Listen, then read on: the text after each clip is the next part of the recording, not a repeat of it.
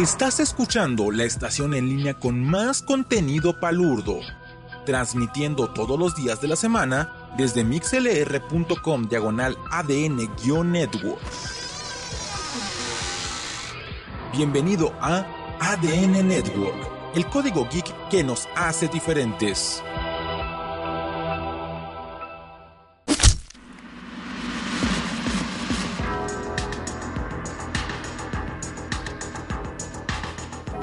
Felices desmadrugadas. Les doy la bienvenida a otro episodio más de Filme, Tinta y Sangre. Yo soy su compatrón anfitrión, más bien dicho, el anfitrión de aquí de esta mugre, que está transmitida por ADN Network, donde se encuentra el código geek que nos hace diferente, y el cual cada pinche locutor o conductor de cada podcast hace el spot con lo que quiere y hace su lema, y el jefe coreano nos deja, pues porque si no nos vamos y a chingar, no es cierto, no, porque es buena gente, sí, eso es lo que quise decir. Bueno, primero que nada, felices las madrugadas, bienvenidos a todos ustedes que están desvelándose conmigo en este sabamingo. Y como ustedes saben, pues tenemos la bonita tradición de traerles un poquito de hipnosis, de algunos mangas, cómics y a veces de algunas películas de terror, ¿no? De esos que nos antaña aquí a nosotros con todo lo que es la moronga, la sangre, las tripas, el desgorro. Y sí, ¿por qué no? ¡Chichis pa' la banda! ¡Chichis pa' la banda! Y en esta sí, en esta ocasión sí hay. Ya nos habíamos tardado, pero sí hay en este. Ya les han dicho que me estaba haciendo muy decente, que me estaba calgando mucho, que qué me había pasado. No, pues el miedo anda burro, compañeros. Después de que fui a tener que hacer una visita obligada al cuarto de emergencias, pues ya estoy de regreso. Es el primer fin de semana donde ya puedo decir que sí, ya me siento mucho mejor. No les digo que al 100%, de seguro ustedes me escuchan que estoy hablando más calmado, pero ya al menos sé que la parca me dijo, todavía no, cabrón, te voy a dar unos cuantos días, unos cuantos meses para que te alivianes, a ver qué lo hablamos. Y me dijo, pero si tienes que hacer spoilers, si no, mira. Y bueno, dije yo, pues vamos a hacer spoilers, ¿no? Pero desgraciadamente, esto no es desde abajo, por el momento. Así que pues, los spoilers van a estar como más al margen, ¿no? Y para las personas que me están acompañando en vivo el día de hoy, voy a saludarlos como se debe,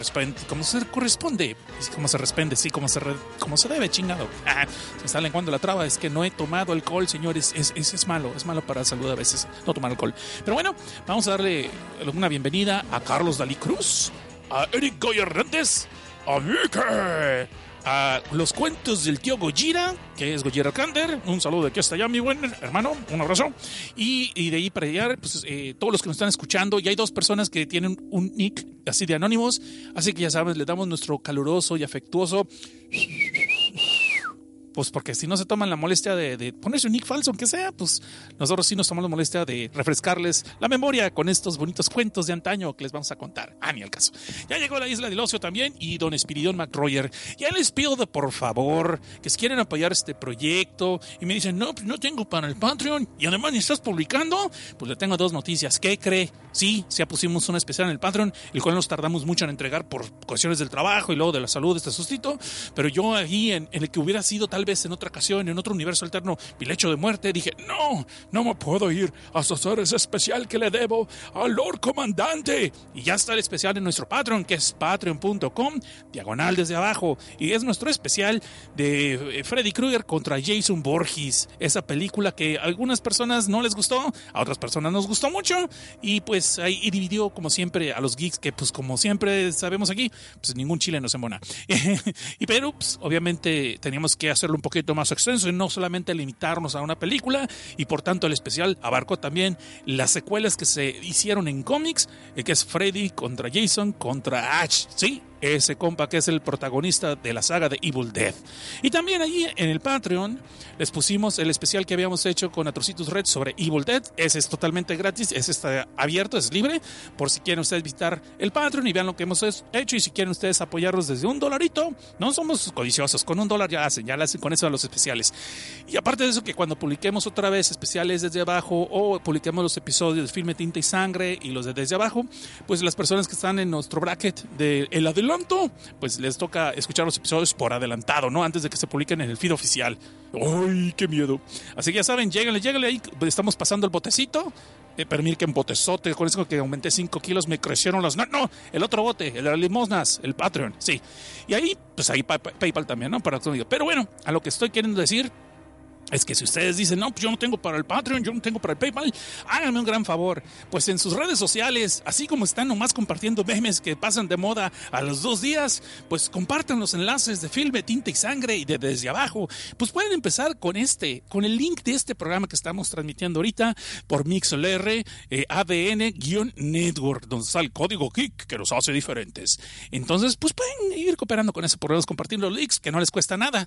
Más tiempo pierden compartiendo los links que luego se andan arrepintiendo y andan borrando de sus timelines. Yo los he visto, no se hagan.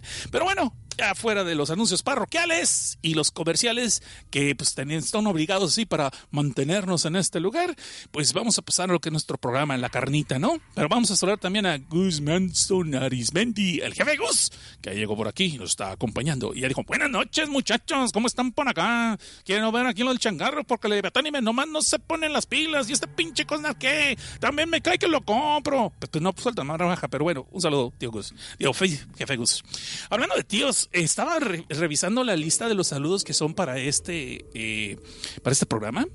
Y luego me dijeron que todo el mundo, tío Cosnar, tíos Cosnar, puta, me hacen sentir como el tío Gamoín. Entonces ya no tengo compa escuchas, tengo puros sobrinos. Así que de ahora en adelante vamos a leer la lista de los sobrinos, en la hora sección de los saludos y la gente que le dio nuestro like en las redes sociales y lo que es en el e-box, ¿no? Que es donde está publicando esta madre. Por cierto, Filme, Tinta y Sangre ya está en iTunes, así que ya no tienen pretexto. Ya lo pueden encontrar en iTunes y otras redes sociales, así por sí solo, por si dicen, ay, no me gusta Desde Abajo, pero el Filme, Tinta y Sangre sí, pues ya están. Ahí le pueden llegar también. Y tenemos que darle la bienvenida a un nuevo compatrón que es Killer97, que si mal no me acuerdo es de Costa Rica también, así que muchas gracias Killer97 y bienvenido también. Y de ahí pues pasamos a los compatrones como Fal, Banfan el César, Sig Flagman, Oscar Urbina, Oscuro Pasajero, Néstor Jesús Sánchez Soto, Abique, que está aquí también, Mario Galicia, Lord Comandante, Leo Balam, Dil Carlos, Spam Viral, Coso, Janos G, Irken Rari, no ya largué, Irken Larry. Voy a tomar una cerveza de castigo, pero más al rato porque ahorita no alcanzo a ir al refrigerador. Gaby Rodríguez, Basilic Novalik, Enrique Trejo Morales, Eduardo Zapata Rivas, Eduardo Contreras, Don Chucas, el Daven X, César Leonardo Ramos Casas, Cris Zapa, Carito Ramos, Bob Narinas, Antonio Lira y Aikain. Y como yo no tengo más que estos patrocinadores, que están bien chingones esos patrones, no tengo 60 como en los otros programas, los voy a repetir otra vez. No, no se crean. Voy a leer la lista 3 veces, ¿no, cabrón? Pero para que parezcan que, oye, este güey sí tiene un chingo de compatrones. No. Son esos, pero son bien chingones. Son como que, no son muchos, pero son bien machos. Pero en el buen sentido, no los del imperio misógino. El caso es de que entonces vamos a pasar a la lista del día de hoy. Espero estén hambrientos porque les vamos a hablar de cosas muy ricas. Si ustedes son fanáticos de fried chicken, tomen en cuenta que vamos a contar un cuento donde se puede decir que es la venganza del pollo frito antes de ser procesado. También vamos a hablar a una historia que podríamos decir que le fusiló un poquito su personaje Sailor Moon, pero fue como para las personas que ya quieren cositas más subidas de tono y que se ponían del lado de la pantalla para ver si le podían ver las calzones a Sailor Moon en la transformación. Aquí no ocupan, aquí sí hay un buen de fanservice, pero esta morra no castiga en el nombre de la luna, sino en nombre de otras personas, pero eso lo vamos a ver más a tarde en otro manga que vamos a reseñar. De ahí vamos a hablar de un manga que podría ser la cosa más absurda del universo y sin embargo como tiene sangre, moronga y tripas y está interesante, lo vamos a narrar aquí, aunque apenas lleva 4 números.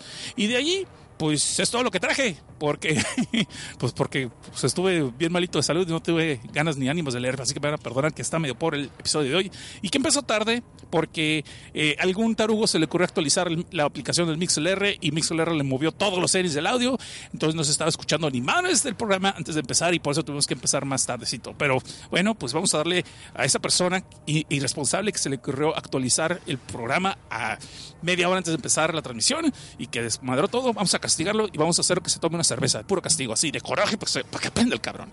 Ay, soy yo, qué casualidad. Bueno, pero luego voy. No, vamos a hablar ya en serio aquí. Entonces, vamos a darles una sección a ustedes también para que ustedes me han hecho muchas recomendaciones interesantes. Entonces, también vamos a darle un espacio donde voy a leer las cosas que ponen en el chat y si hay algo interesante pues lo leo y de ahí empezamos a debatir antes de la segunda o la tercera reseña. ¿Les parece bien? Así que ahí ustedes pongan atención en el chat y pongan acá su letrero pero cosas interesantes, ¿no? En serio que empiecen a pelearse de que si la de Spider-Man Into the Spider-Verse está buena, ¿no? Que sí está chingona, está chida, la acabo de ver hoy. Hoy me tocó ir con la familia como la calaca nos pasó visitando cerca, dijimos no, pues sí, vamos a estar más tiempo con la familia, irnos calmados, ¿no? Y pues ahí pues, fuimos a comer todo el rollo. cosas bonitas, cosas que hacemos los padres de familia, pues, para mantener el matrimonio en paz y que no nos alcen la canasta. Pues yo no puedo esconder monitos, pues no es mi maña, pero lo que sí hago, pues, es llevármela chido con la familia. Anyway. Bien, entonces ya después de este preámbulo inútil, vámonos al primer comercial de la tarde. No, es cierto, vamos a empezar a la primera reseña de la tarde, la versión reseña de este episodio. Y para empezar, vamos a hablar de esta obra que tiene un nombre bien raro, así que si se me traba, pues me van a perdonar. El nombre es Bukyaku. No, perdón, ya al revés, ¿ves? No, sí, es así. Bukyaku no Kokeko. Ay, Chihuahua.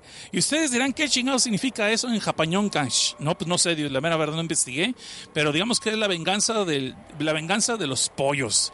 Y esta historia está interesante porque trata de un chamaco como de 16 años que está a punto de graduarse de la prepa. Y antes de decir la historia debería decir quién la hizo, ¿verdad? Para que sepan a quién hay que culpar por las próximas pesadillas que van a tener seguramente. El autor es Susaki Yosuke. Ay, sí me salió, parece que lo estoy ensayando. Y entre esos, tiene varias obras, pero yo no alcancé a leer algunas que son one shot más que nada, o sea, de un solo tomo. Pero sí me sonó familiar el nombre de este, que en inglés se traduce como El pacto suicida del primer amor, y que en japonés, pues, se llama igual, pero en japonés. En serio. Se llama Hatsukoi Shinju.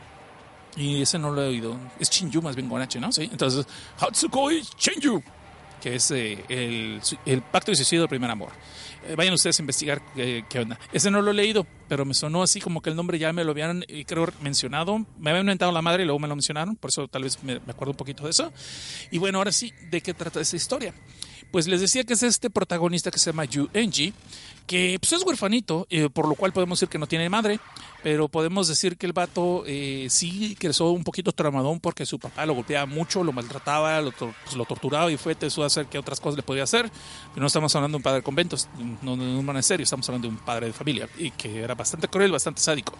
Y acabó pues dejándolo como perrito abandonado a la puerta de algún lugar y acabó pues en un huerfanatorio, ¿no?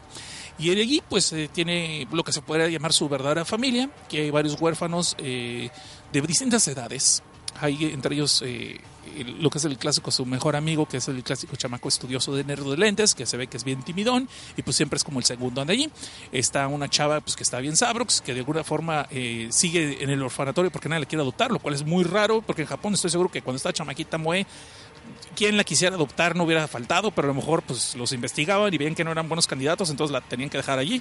El caso es que ya creció y pues ay, ¿en qué forma se desarrolló, no?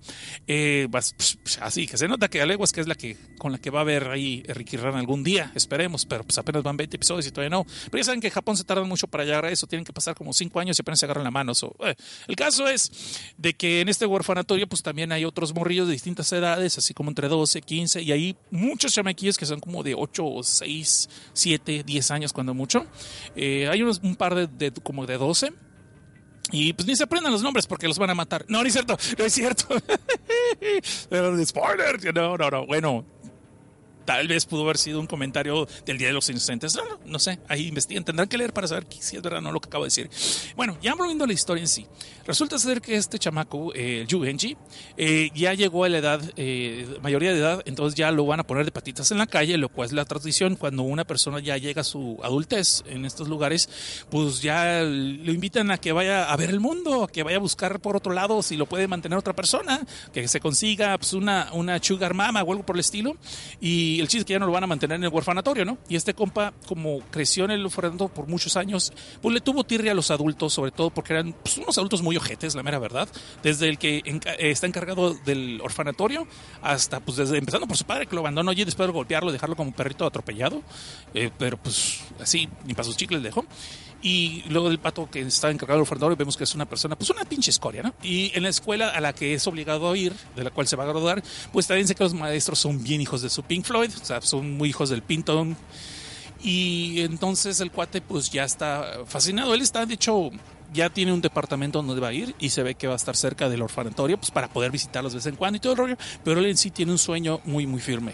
Él desea hacer algo de su vida, conseguir un buen trabajo, superarse en los estudios, no es cierto, va a trabajar nada más porque el vato dijo ya no más estudios, le están cantando la de Pink Floyd The Wall y el cuate lo que quiere es ahorrar mucho dinero, para después comprarse monas chinas.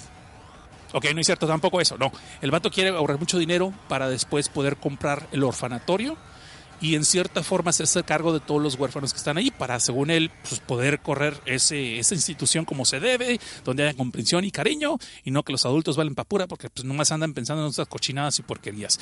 Y bueno, esto uno podría tomarlo así como por el lado amable, ay, sí, es una persona del corazón. Otros que somos medio mal pensados podemos pensar, este guate le gusta el moe, pues ahí anda viendo de dónde puede conseguir la fuente. No, no sabemos. Vamos a pensar con que si es un protagonista chido, porque pues el vato nos cae bien. Pero lo que voy con esto es de que el vato pues ya también está contento porque se va a graduar de la escuela y ya no va a ver a los maestros que siempre lo traen en tierra y echándole peso, pues nomás porque es el prota, ¿no? Y en una de esas, cuando la ceremonia de la graduación, el cuate pues está chavo y se le hace fácil y prefiere echarse unos cigarritos, no esos que te hacen reír y te andan viendo solicitaciones que ya son legales, sino de los cigarritos de tabaco. Ya ves que en Japón fuman un chingo, no sé cuánta gente se muere de cáncer al año, pero fuman un chingo, ¿no? El caso es que este morro pues se va a echar unos cigarritos a la azotea y todos sus amigos se iban a la ceremonia pues al auditorio, como es costumbre allá en Japón y en otros lados. Y en eso pues el vato está ahí echando su cigarrito muy a gusto y vemos que en la ceremonia de graduación pues está el director clásico, director ya así medio caca, medio viejito, medio rucón acá, no tan pasado en años, pero pues como que le saben algunas mañas, porque en el pleno discurso todos los estudiantes le están faltando el respeto, echando un chingo de carrilla de que, cuéntenos de cómo le fue allá en Indonesia, oye, cuéntenos cómo se fue por allá, que en Vietnam, que las morritas que agarró y la fría, se lo están abucheando machín, hasta que el maestro, el director, pues como que ya le sacan el tapón, con una rechingada, realmente me fui a los filipinos y se me callan, o sea que pues, sí hubo allí algunos negocios turbios que el señor a lo mejor usó fondos que no le correspondían, no sabemos, pero el caso es que el vato se dio su pasada. Yo creo que si fue a las Filipinas, pues por ahí le tocó a algunos ladyboys y por eso no quiere comentar sus vacaciones, pero es su vida privada, déjenlo en paz. El caso es de que este compa pues le están echando la carrilla, le sacaron el tapón y de repente empieza a sudar así medio raro, ¿no? Se empieza a convulsionar, como que, no sé, como que anda queriendo hacer el pasito perrón o algo así, pero en japonés, porque es Japón. Y de repente el vato se empieza a encuerar, las ropas se le destruyen y tú dices, ay cabrón, esto es un pinche episodio de Food Wars, o qué carambas, pero no le entredijo ni un platillo, ¿qué pasó aquí? Y vemos que el compa entonces así ya todo bichi, pues le empiezan a tomar video, le empiezan a echar carrilla y que, mira, seguro tiene frío porque está bien bueno, no sé. Lo dicen en japonés, no alcancé a leer los subtítulos de todo lo que estaba leyendo. El caso es que una morra, pues de esas que nunca faltan, empieza a tomar video, pues dice de seguro, no sabemos si es para subirlo a YouTube, a chantajearlo, o pues porque la mera a ver si se le antojó y luego pues lo va a borrar pues tiempos solos, no sé. Pero chava, está guapetona. El caso es que este viejillo, el director de la escuela, pues se le avienta a esa chava, ¿no? Que le está tomando video. Y dije, no, ya valió madre, este vato va a haber sangre, va a haber un... Y no, vemos que el viejillo le arranca la ropa a la morra y chichis para la banda, chichis para la banda, pero no está chido, pues porque la morra tiene que ser por su voluntad, o sea, no me gusta este tipo cuando las forzan, ¿no? El caso es que así se le pega un mordisco en el mero chicharrón izquierdo, fuera el derecho, bueno, o sea, en una de las dos que están re bien, pero el caso es que le da un pinche mordisco acá, que tú dices, ay cabrón, esto ya se volvió un hentai, ¿qué pasó aquí? Y lo peor del caso es que vemos que el mordisco no es una forma sexual, sino canibalesca, y le arranca la chicha a la vieja, se la arranca literalmente, y tú dices, ay a la madre, ¿qué pasó aquí? Este hentai no está chido, de estos no me gustan, y pues ¿cómo les voy a contar entonces? Que la morra obviamente se pone a gritar, está sangrando, y lo peor del caso es que vemos que este adulto se sigue convulsionando y se transforma en un pollo gigante. No estoy jugando. Se transforma en un pollo gigante. Y dije, valiendo madre, esto se convirtió en un manga de Troma. Ahí investiguen la referencia. Y este pollo no solamente conforme con haber agarrado una chichi y haberla dejado, o que se va a tener que hacer una esquilla a huevo para poder compensar el peso, que le pega otro trancazo y le arranca la cara de un solo picotazo. Y vemos como, ¿no? Es muy grosa esta escena, está bastante fuerte. Y todos se quedan, ¿qué onda? ¿Qué pasó? Y no sabemos si van los estudiantes se levantan en rebeldía o qué onda, o empiezan a correr, se hace un pánico. Y lo peor del caso que vemos que no es el único. Hay otro pollo gigante que estaba también en el gimnasio. Y te quedas, güey, ¿de dónde salieron estos cabrones? Y de repente vemos que hay otro y otro. Y empieza a ser una masacre. Entonces, cuando nuestro protagonista, Yu, por fin se le pega la chingada gana de bajar por su papelito de si no, no se gradúa, pues que les encanta con la sorpresa que el auditorio donde estaban ya se ha convertido en un festín de sangre y de tripas, y todo esto por unos pollos exageradamente grandes, ¿no? De un tamaño pues de una persona, imagínate un pollo de ese tamaño, incluso un poquito más altos. Y pues en cuanto lo ven que llega al gimnasio, él nomás ve toda la masacre, reconoce los cadáveres de algunos de sus amigos, y cuando ven que los pollos se lo checan y que, mira, hay otro más, pues sobre de él, y empieza a pegar la persecución a este compa, y ve que en toda la escuela es lo mismo. Todos los estudiantes han sido masacrados por estos pollos gigantes y él apenitas alcanza a escapar de puras chirapelas y alcanza a pelar gallo. Literalmente el gallo, ¿no?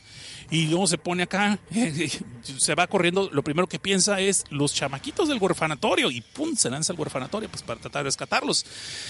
Obviamente en todo el camino se encuentra con la misma masacre y se da cuenta que no pasó nada más en esta escuela. O sea, esto está pasando, pues parece que todo el barrio, no sé, de repente, pues, imagínense la señora que vendía ahí los tamales de pollo. Yo creo que fueron los primeros que se le revelaron y la primera que le cobraron venganza. El caso es de que el pobre canijo va corriendo, va en su bicicleta del yo, sí, porque es más moderno este compa, y pues va al orfanatorio, se topa un montón de víctimas, son unas escenas bastante gorosas, entre ellas hay una chava que otra vez le dice, ¿sabes qué? Rescátame, sálvame, te las aflojo. Literalmente le dice eso, a mí no me están diciendo misógino, les estoy leyendo lo que pasó en el manga.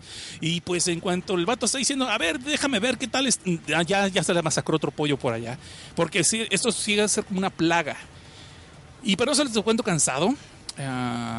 Llega al orfanatorio, encuentra a todos los demás, pues los que vivían allí, que también eran estudiantes. No sé cómo es que el vato, el otro vato de lentes, el compa, también ya había regresado. Pero el chiste es que estaban todos de regreso, menos dos, que eran como de 12 años, los que estaban como en la secundaria, a punto de pasar a la prepa, o estaban apenas en la secundaria, que se salieron a buscar a este morro Ayu porque vieron que no llegaba y de seguro fueron a buscarlo en su escuela. Y bótete las canicas para eso. Y antes de que dijeran, bueno, pues voy a salir para rescatarlo, pues que ya también están viendo que hay un pollo gigante dentro del orfanatorio, que este por sí es un edificio pequeño, no crean que es un orfanato muy grande como las películas de Guillermo del Toro. No, es un pinche orfanato, no sé, un edificio de dos pisos y ya. El caso es de que pues resulta ser que el que se convirtió en el pollo pues era el responsable del orfanatorio, el que era el director de ahí, de esa humilde empresa. Y pues empiezan a lidiar con eso a como pueden. Lo peor del caso, no les voy a contar cómo es que lidian con ese detalle. El peor del caso es que les llega de visita otra persona que se escapó de una cárcel. Y podemos ver que el vato sí está, pero loco y medio, y la mitad del otro loco tal vez. O sea, que son como dos locos en uno. Y hay una oferta, ¿no? Y nos dan a entender como que el vato es medio apache. No porque, no estoy diciendo un chiste de ninguna forma, el vato se ve que sí ya, tío, como supuestamente como que es un mestizo japonés, apache, aparte que trae como una especie de corte así como muy cano hacia atrás, porque es moderno el fact ya, pero que ya se le prendió la evidente idea de que quería llevarse unos cuantos huerfanitos, por tal, los iba a extrañar, los podía usar como una especie de soñuelo, pues para irse haciendo camino entre los pollos. Y aquí apenas están empezando los problemas, y si usted cree que conté muchos spoilers, no hombre, créame que no, apenas le estoy dando el setting porque las cosas se ponen todavía peor. Pues iba a decir yo así, pues como que se ponen en un, como nos van a poner la pinche piel de gallina en muchas escenas, y la mera verdad, pues yo no sé cómo le van a hacer estos para escapar y qué quiere que haga. O sea, la neta, hasta ahí le cuento la historia porque son solamente 20 episodios los que van ahorita, van como 22, o están a tiempo si quieren treparse ese tren del mame. Y a mí se me hizo muy interesante, me gustaría verla en anime. Pero pues como están los animes tan maricas ahorita de que a todo lo están censurando, ya sea con neblinita o que están oscureciendo la cámara porque no puede haber tripas. Si no, pregúntenle al King's Game que van a sacar este año, y otros, y los Transformers también, que lo censuran cada vez que hay violencia en unas escenas muy estúpidas que la censuren. Pero bueno, creo que no lo podremos ver en anime como es. Y el manga en sí a mí me gustó bastante, así lo voy a seguir leyendo. El dibujo está bien. Y le voy a decir que está bien porque a los muchachos adolescentes y los adultos sí los dibujan bien. El problema es que los niños, los que son como menores, así como de 8 años, menores de 10 años, los dibujan en una forma muy deforme que no sabes si reírte, si es caricaturesco, si es de risa. Es que imagínate que de repente estás viendo que los adolescentes para arriba se ven más o menos como High Score Girl, pero los menores de 10 años se ven como Chin-chan. Ok, no tan jodido, no tan deforme, pero ya entendiste la idea. Sí, choca mucho, como que, ay cabrón, es el mismo artista haciendo los dos, ¿o qué rollo? Cuento pues unas clasecitas en YouTube de cómo dibujar niños, ¿no? O sea, pues yo, y bueno, dibuja mejor que yo, dejémoslo así. Pero eso sí, las chichis bien dibujadas, las tripas bien dibujadas, el desmadre bien dibujados. Y la trama está bien, se me hace que está bastante rápida, entonces definimos que en este apocalipsis, pues todos los adultos se convirtieron en pollos gigantes y están masacrándose todos los jóvenes, todos los adultos, ¿no? Pero eso no es lo peor.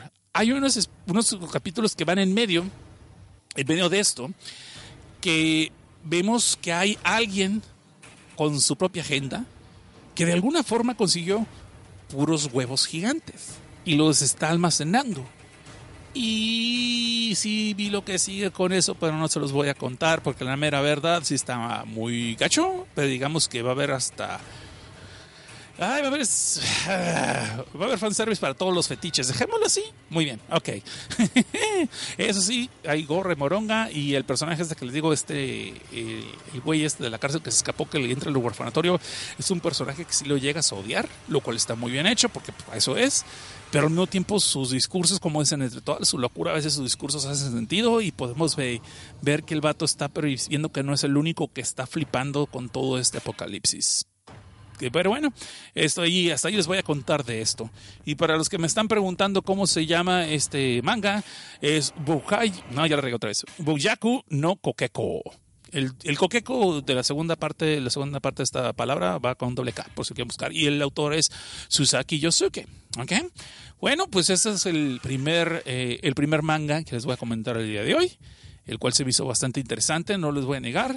Sí, yo creo que ahí los del pollo loco, ¿no? Es la venganza. Yo creo que esto se podría ser una película de Troma, porque está la película de Poltergeist,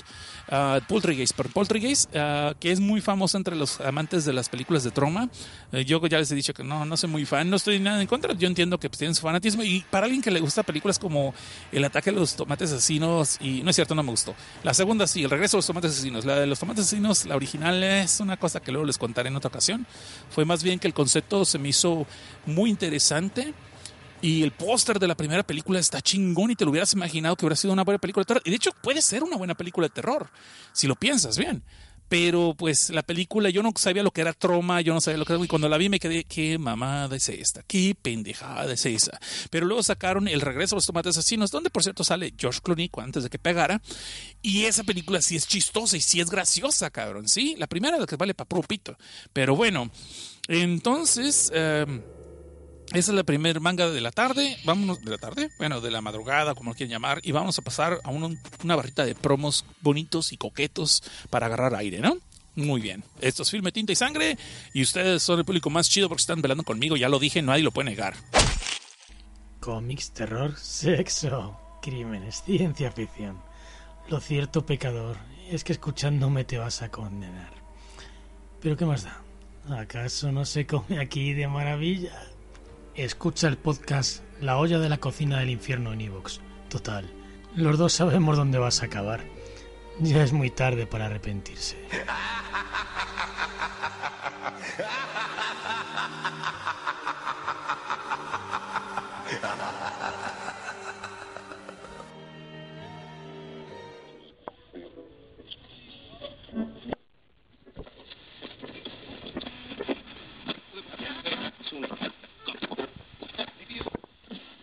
Hola, sí tú, el que me estás escuchando. Si alguna vez soñaste con ser un espadachín, un vaquero, un astronauta, ¿por qué no? Un samurái, un ninja, un basquetbolista, un jugador de fútbol, un beisbolista, una persona que viaja a otro mundo, un isekai, tener un harem, tener poderes especiales, ser un esper, ser un mago, ser un paladín, ser un caballero, ser un espadachín otra vez, ser un samurái, ser un ronin, un basquetbolista, jugador de fútbol, ser un espía, ser un policía, estar en un drama, ser un estudiante, ser una colegiala, ser representante de clases, estar en una historia increíble y épica. Si alguna vez soñaste con todo eso, por favor visita Línea Roja Podcast, en donde tú podrás ser cualquiera de estas cosas, ya que nosotros hacemos reseñas tanto de mangas como de novelas, en donde nosotros te mostraremos un sinfín de vidas en las que tú podrías ser un astronauta, ser un mangaka, crear doujinshi, estar en un círculo de una universidad, ser un abogado, ser un especialista, ser un zapatero, estar en otro isekai, jugador profesional de tenis, de béisbol, de fútbol, de basquetbol. Cualquier cosa que tú hayas soñado, en Línea Roja Podcast lo encontrarás. Así es que visítanos. Y regresamos.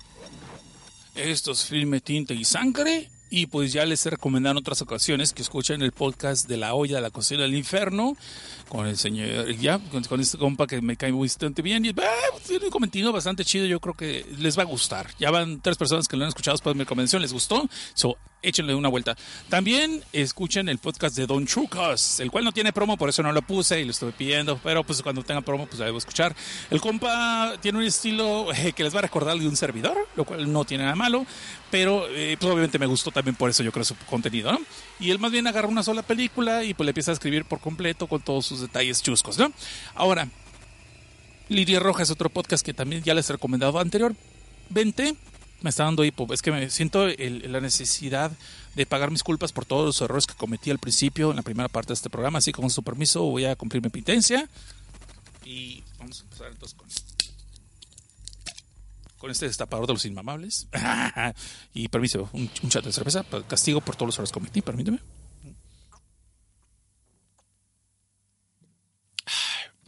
Ay, Dios mío, no lo vuelvo a hacer por el resto del programa. Ok, entonces les decía que escuchen también el podcast Línea Roja con Kurohige de Teach, el cual es un combate que me bastante alivianado. No soy mucho de juegos, por eso veo los streams de sus videojuegos, pero por lo menos de los mangas que recomienda también hay 2-3 buenos. Y también se arma buen cotorreo con sus compañeros. So, bueno, ahora sí, otro anuncio para el cal extendido, ¿no? Vamos a hablar ahora de otro manga. Pero antes quiero contestarle aquí a alguien que estaba en el chat, que es José Bernardo Camarilla Becerra, que me dijo, buenas tardes, señor Cosnar, solo paso a saludar, ya comencé a trabajar, si pronto espero reportarme por el Patreon. Bueno, eso, que no lo quería leer eso, lo que quería leer era lo segundo. Ah, lo escucho podcast, ¿ya vio High Score Girl? Pues sí, lo dije en la tertulia, le dije en la tertulia de que sí había visto High Score Girl. Y se me hizo bueno, se me hizo chido, pero no, es que todo el mundo lo trajo así muy en boca, así como que, ay, cabrón, está bien chingón y bien chido. Y la neta, yo como dije en la tertulia, que es un programa que acaba de subir Coreal en el canal de Los Inmamables este 28 de diciembre, no fuera broma de Dios Inocentes, era un programa que según esto íbamos a hacer nomás por 1 hora y acabó haciéndose 3 horas. Entonces estuvimos hablando de mucho y todo y nada al mismo tiempo, de varios mangas, manguas y manguas también, y de lo que era varios animes, entre ellos fue el de High Score Girl, ¿no? Y está chido, está bien, tiene una buena idea, buen concepto, los personajes los entiendo por la edad, pero también se me hizo que eran realmente más que nada venderte la nostalgia para todos aquellos que se clavan el cambio de las tortillas para ir a las maquinitas, porque era puro dato de referencia de, y esta maquinita se había hecho todo acá, y ahí tenés sus personajes, y ahí hacía esto, lo cual está bien, pero pues yo no fui el target, pero pues a mí me la pintaron con que ya estaba chida, que si me había gustado el anime de Gamers, debería de ver ese anime, y pues la neta, pues no, me quedo con Gamers, está más chido, está más chingón, pero pues, también Gamers no es para todos, yo sé que a mucha gente no le gusta, pero me gusta mucho por el humor que tiene, por los personajes y porque es los comentarios rápidos, que es como de ping pong, es el chiste de rebote, que te dice una frase, el otro responde, el otro tiene que responder y es algo chistoso, tiene que conseguir la cadenita o para la escena o la reacción, y por eso me gustó mucho. Pero bueno, aparte que lo vi cuando estaba una temporada medio depresiva, me salvó mucho. Y bueno, pero en fin, está bien que le diga así. Dice que es que lo estaba escuchando ese episodio, pero estaba trabajando y luego empezó. Cuidado a escuchar podcast en el trabajo, porque luego se nos arcan unas chingaderas. Muy bien. Y bueno, la pregunta que mucha gente está haciéndose: ¿va a haber un especial de Desbajo el día 31 de diciembre, el fin de año? Sí, lo voy a hacer.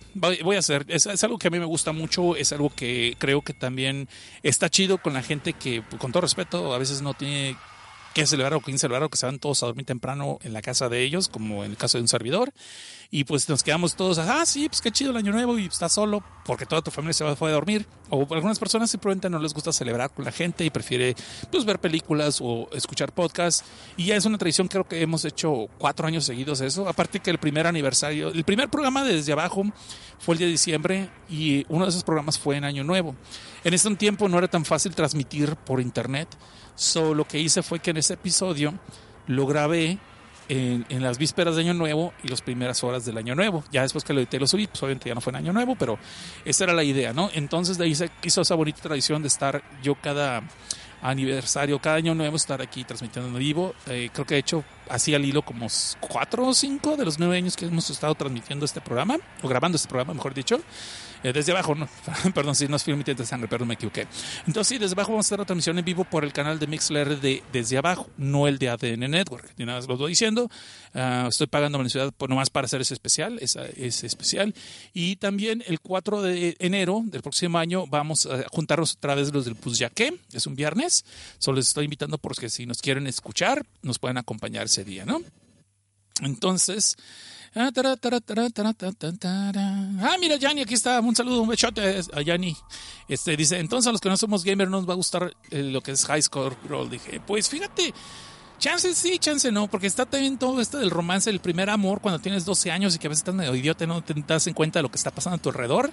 Y entonces hay un arco romántico interesante allí, hay un personaje secundario que no es el interés amoroso principal, pero es la clásica morra que llega y que después ahí quiere con el prota.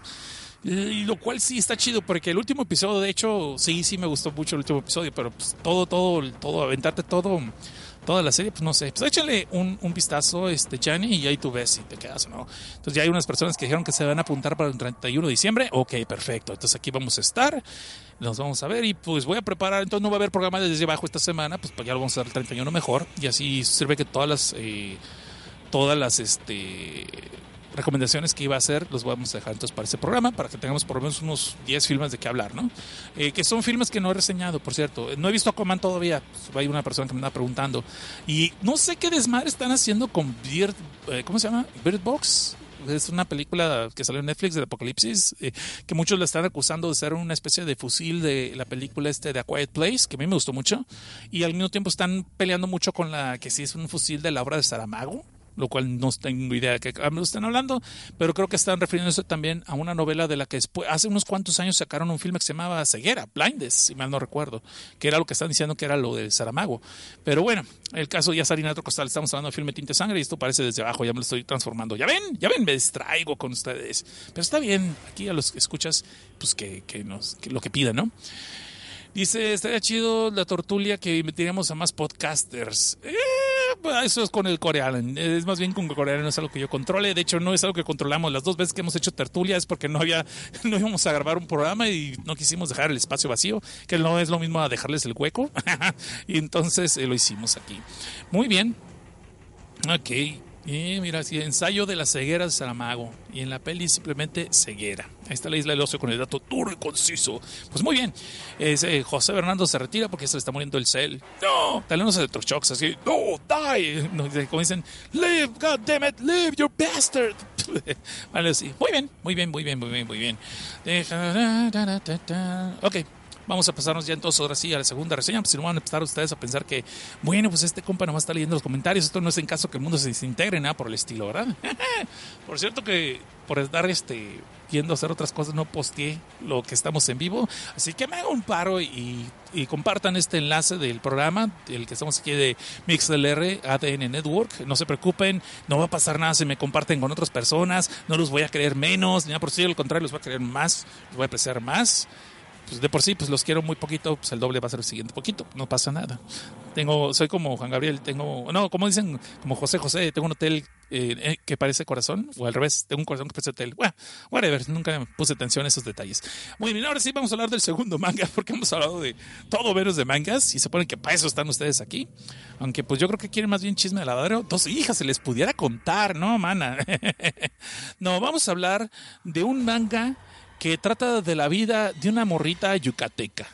Y ustedes dicen, cabrón, ¿cómo es eso? Bueno, pues es que el manga se llama Mare. Pinche chiste malo, pero tenía que soltar porque si no reventaba, ¿no?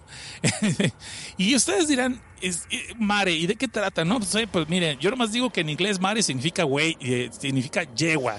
So, no sé si esta será muy potrancona o si está muy acá. Y no, la neta no. De hecho, es un personaje que me causa un poquito de conflicto por este manga. Ahorita se los voy a explicar con más calma de qué estoy hablando.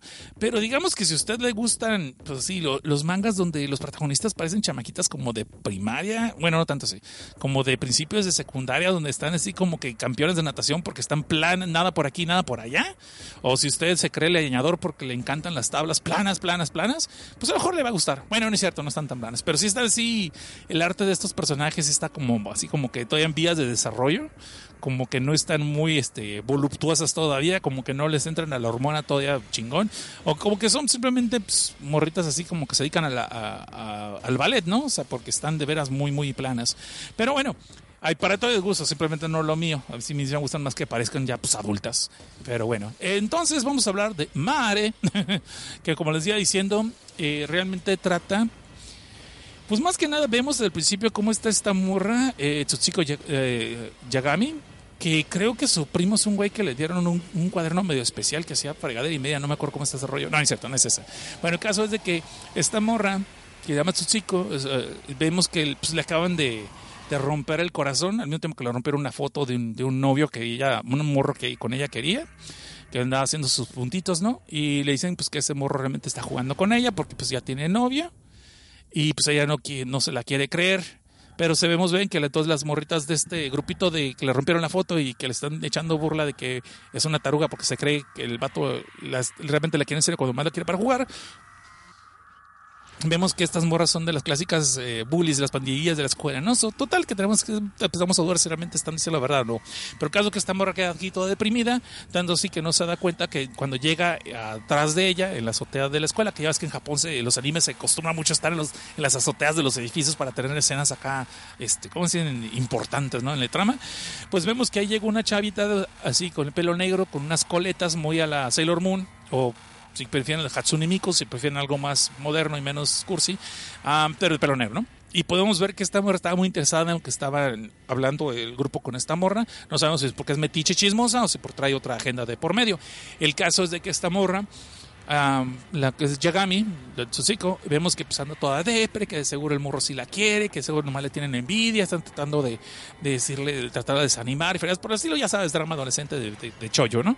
El caso es de que esta morra después recibe la llamada, después de varios días, que la morra la está pues, pateando las banquetas porque el barto ni la pela ni le responde sus llamadas, por fin le responde y le dice, no, pues que todo son mentiras, que ella si lo quiere y que la fregada, que es más, que le gustaría verla para aclararle todos los problemas que hay, que todos son malos entendidos, y pues la morra todo ilusionada pues va, ¿no? Al departamento de este compa, pues porque ya se le hizo y pues ya le están confesando que la quieren, entonces estoy ilusionada y pues primer amor y cosas por el estilo.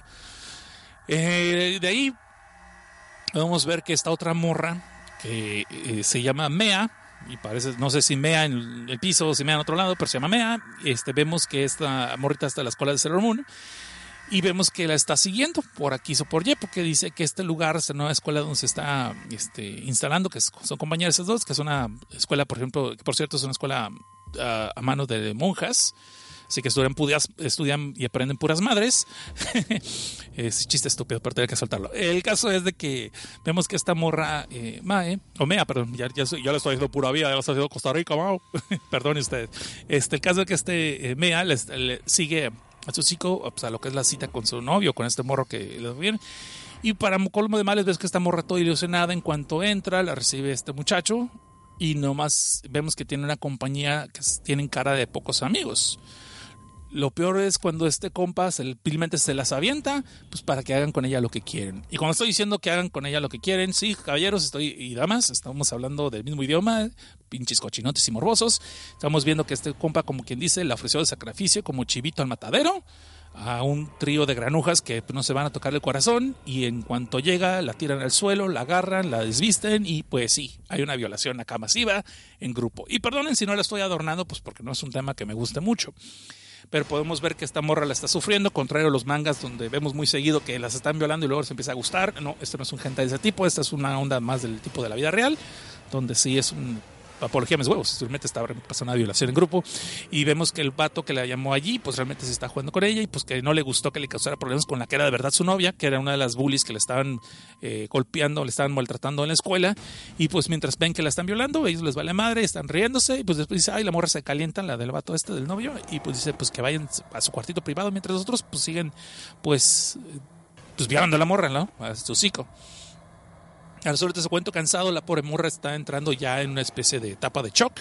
Está pidiendo ayuda, pero nadie le está ayudando, obviamente. Y vemos que a lo lejos, en otra azotea, muy al estilo de Batman, está esta morra Mea, donde empieza a hacer unos rezos raros y pues ve lo que está pasando. Y como una especie de plática telepática le dice que si quiere, le puede darle poder para cobrar venganza. Para no hacerles el cuento cansado, realmente vemos que esta morra ya ni responde porque está perdiendo el conocimiento entre esta violación masiva entre tres cabrones. Y lo que hace esta morra Mea, desde la otra azotea, hace un rezo, una invocación, y vemos que sale un demonio y pues se devora a los tres cabrones que estaban haciendo este acto de violación, ¿no? Sí, no es muy gráfico ese momento, desgraciadamente no es muy gráfico el destripe. Sí es gráfico las escenas de sexo, lo cual podemos ver cuál es el fetiche de este autor. No, no es cierto.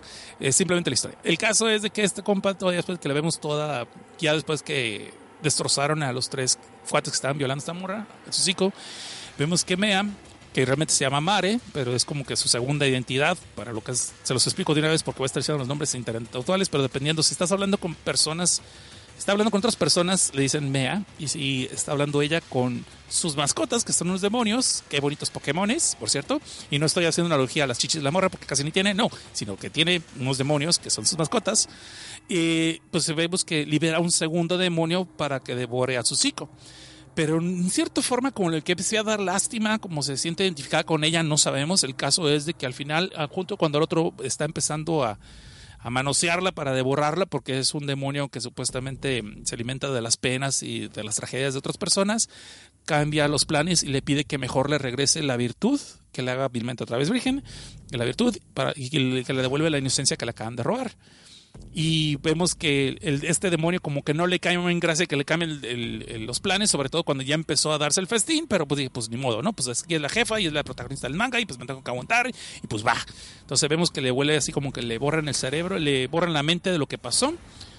Y no sabemos si fijas, vete, le pusieron otra vez el hilito allí, no sé, no voy a preguntar, ya se ve muy, muy delicado ese tema. Pero el caso es de que vemos que esta morra puede manipular demonios y los tiene bajo su control. Esa es la primera historia y hasta ahí dejamos, ¿no? La segunda historia vemos que hay en esta escuela que es manejada por monjas, ya no es el chiste de que prendan madres, pero ustedes se lo saben y les gustó, se ríen, yo sé que se ríen. El caso es que esta escuela hay una chamaca que, pues, que se ve que le está poniendo con un profesor, ¿no? No sabemos si es de biología o qué chingados, pero le está poniendo duro y macizo y el profesor, sí, yo te quiero y ya sabes que eres la única babosa que se lo cree, es entre paréntesis, de seguro lo estaba pensando, pero no la dice, que es la única y que si te quiero y que vas a ver que vamos a tener un futuro y que bla bla bla, ya sabes todo lo que se le dice a las chamaquitas inocentes, pues para que aflojen, digo, me han contado los personajes malos, los villanos de este manga. Y el caso es de que pues lo que no sabíamos y nos dimos cuenta después de que se va la morra es que este canijo todavía la estaba grabando en video. No sabemos si para su muerte de su soledad o subirlo a YouTube, no sabemos. A lo mejor estaba ganando más dinero así en Brazers que haciendo otras cosas. Pero el caso es de que el vato le estaba grabando sin su consentimiento y no le dijo, ¿no? Y cabe mencionar que esas son morritas que aparentemente son como de 16, 15 años, son menores de edad, so, cárcel, ministerio público. Pero este compa pues está bien codeado con algunas personas. Y de hecho después descubrimos que es el fiancé, el prometido, a casarse con la hija del rector de la escuela. Toma la paloma, ¿no? Pero en fin, el caso es que después vemos que esta otra morra, la morrilla con la que estaba teniendo sexo que aflojó, pues empiezan a curar rumores en el convento, pues de que hay una estudiante embarazada que tuvo que hacer un aborto, la chingada, y que se rumora por ahí que fue alguien por ahí de la escuela de estos barrios, ¿no? Del tercer año, una senpai, dicen allá. El caso es de que esta morra también pues trae su tragedia y todos sus sentimientos negativos y de desamor, desilusión, pues los está percibiendo esta morra que se llama Vera, la cual pues va a visitar al doctorcito y pues vuelve a saltar otro Pokémon, el cual no los voy a decir porque ya quiero que aquí lo lean porque son solamente 10 números, ya les conté 2 y creo que va a ser demasiado spoiler.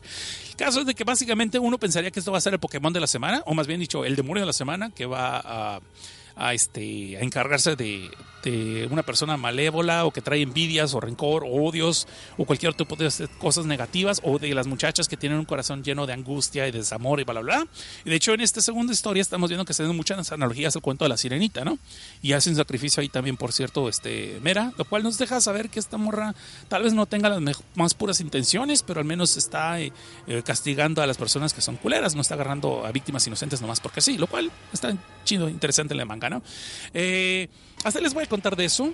Me gustó que hace referencias a varios demonios de, obviamente, los libros de la Biblia y de otros libros que se dedica a demonología, y te explica un poquito más o menos en la traducción quién es la persona que están invocando, que si es así tan cute y tan moe como los pintan, no creo, pero pues así es la forma que los ponen en este manga.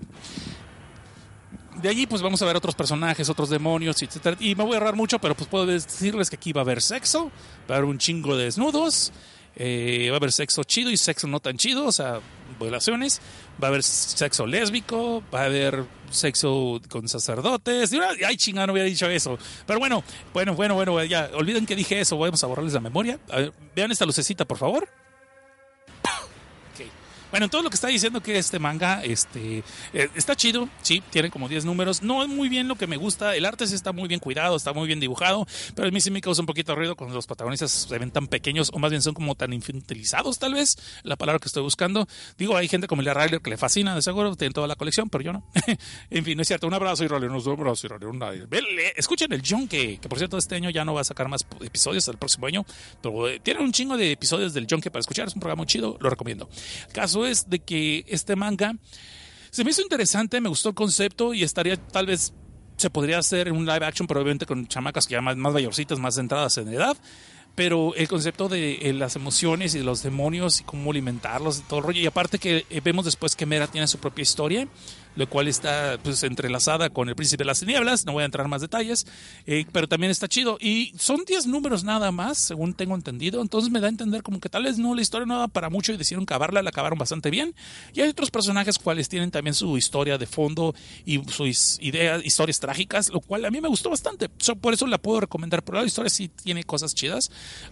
Ya por lo que es el dibujo, pues sí está muy bueno, pero no me gusta mucho lo que dibujaron. Pero bueno, eso ya es mi punto. Es mi punto de vista personal. Y pueden decirme que soy medio bojicato. Simplemente a mí las cosas que huelen al Ministerio Público pues no es lo mío, ¿verdad? En fin, bueno, esa es Mare. Esa es Mare. Entonces los voy a dejar con un pequeño promo, una barrita de promos bonita y coqueta, y esperemos que después nos acompañen para los que es el tercer manga de este programa de Filme, Tinta y Sangre. Y entonces, como media hora antes del examen, mi chava se encerró con su maestro en el salón, y pues al rato me ponen un 6 y ella un 10, y ni presentó el examen. Ah, caray, Roberto, no sé qué me agüita más, si tu historia o que claramente el email era para otro podcast y por error me lo mandaste a mí. Pero mira, pudo haber sido mucho peor. ¿Pudiste haber conseguido por fin la cita de tus sueños con la chava más popular de la escuela? Nomás para descubrir que el mundo ha sido invadido por miles de peces gigantes voladores con un enorme apetito por la carne humana. ¿O qué tal si vas todo entusiasmado tu primer día de trabajo como tutor solo para descubrir que tus alumnos están bien entrados con lo de la magia negra y han decidido usarte a ti como conejillo de indias para todas sus invocaciones satánicas? ¿O qué tal si un día los animales no solamente cobran conciencia y aprenden a hablar, sino que deciden armar una guerra contra los humanos? Interesante tiempos para ser furro, ¿verdad? ¡Soy un burro sin mecate! Si todo esto que les acabo de contar no les hace mucho sentido, pero quisieran saber más, los invito a que me escuchen cada 2 sábados en el programa Filme, Tinta y Sangre, donde hablamos de mangas y de cómics que abordan varios géneros, incluyendo el terror, la ciencia ficción y a veces hasta acaban con resultados sexuales. Por lo que les aconsejamos oírnos con audífonos si es que son godines, porque no queremos que acaben en recursos humanos. Y si son menores de edad, no nos escuchen si te están viendo tus papás. La cita es en mixlr.com/ADN Network. Cada 2 sábados a las 11 p.m. hora chilanga. Acompáñenme a escuchar. Digo, escúchenme sin miedo, que ese se los traigo yo, mis queridos morbosones. ADN Network, el código geek que nos hace diferentes. Chance luego les explico cómo se arruga un correo electrónico. Prepárense para los problemas. Y más vale que teman. Para proteger al mundo de la desinformación. Y unir a los tuiteros dentro de nuestra nación. Para denunciar los males de la arena y el ardor. Y extender nuestro podcast hasta la geekósfera. ¡Nirva! ¡Morielo! El equipo del Crapcast está listo para grabar. Ríndanse ahora o prepárense para escuchar. Escúchanos en vivo los viernes a las 8 de la noche por mixlr.com/ADN-Network. También descárganos en iTunes, iVoox, Spotify y YouTube. Por ADN Network, el código geek que nos hace diferentes. Y regresamos. Esto es Filme, Tinta y Sangre. Le damos la bienvenida a Cuaresmeño Vengador. Seguro Cecilia Rayler, porque es el único que se pone ese tipo de nicks. Bienvenido, mi hermano, seas quien seas. Muy bien, espero que este programa les esté gustando y con eso nos retiramos. Muchas gracias por escuchar. Sigan chidos, no cambien. Bye. Ok, no es cierto. Se me olvidó decirles, pero me entré tanto, me tuvo tanta indignación por el material que acabo de reseñar, que se me olvidó decirles a ustedes quién era el autor. El autor es Morinaga Milk. Ahí está, la música se cayó. Así que, ¡ay!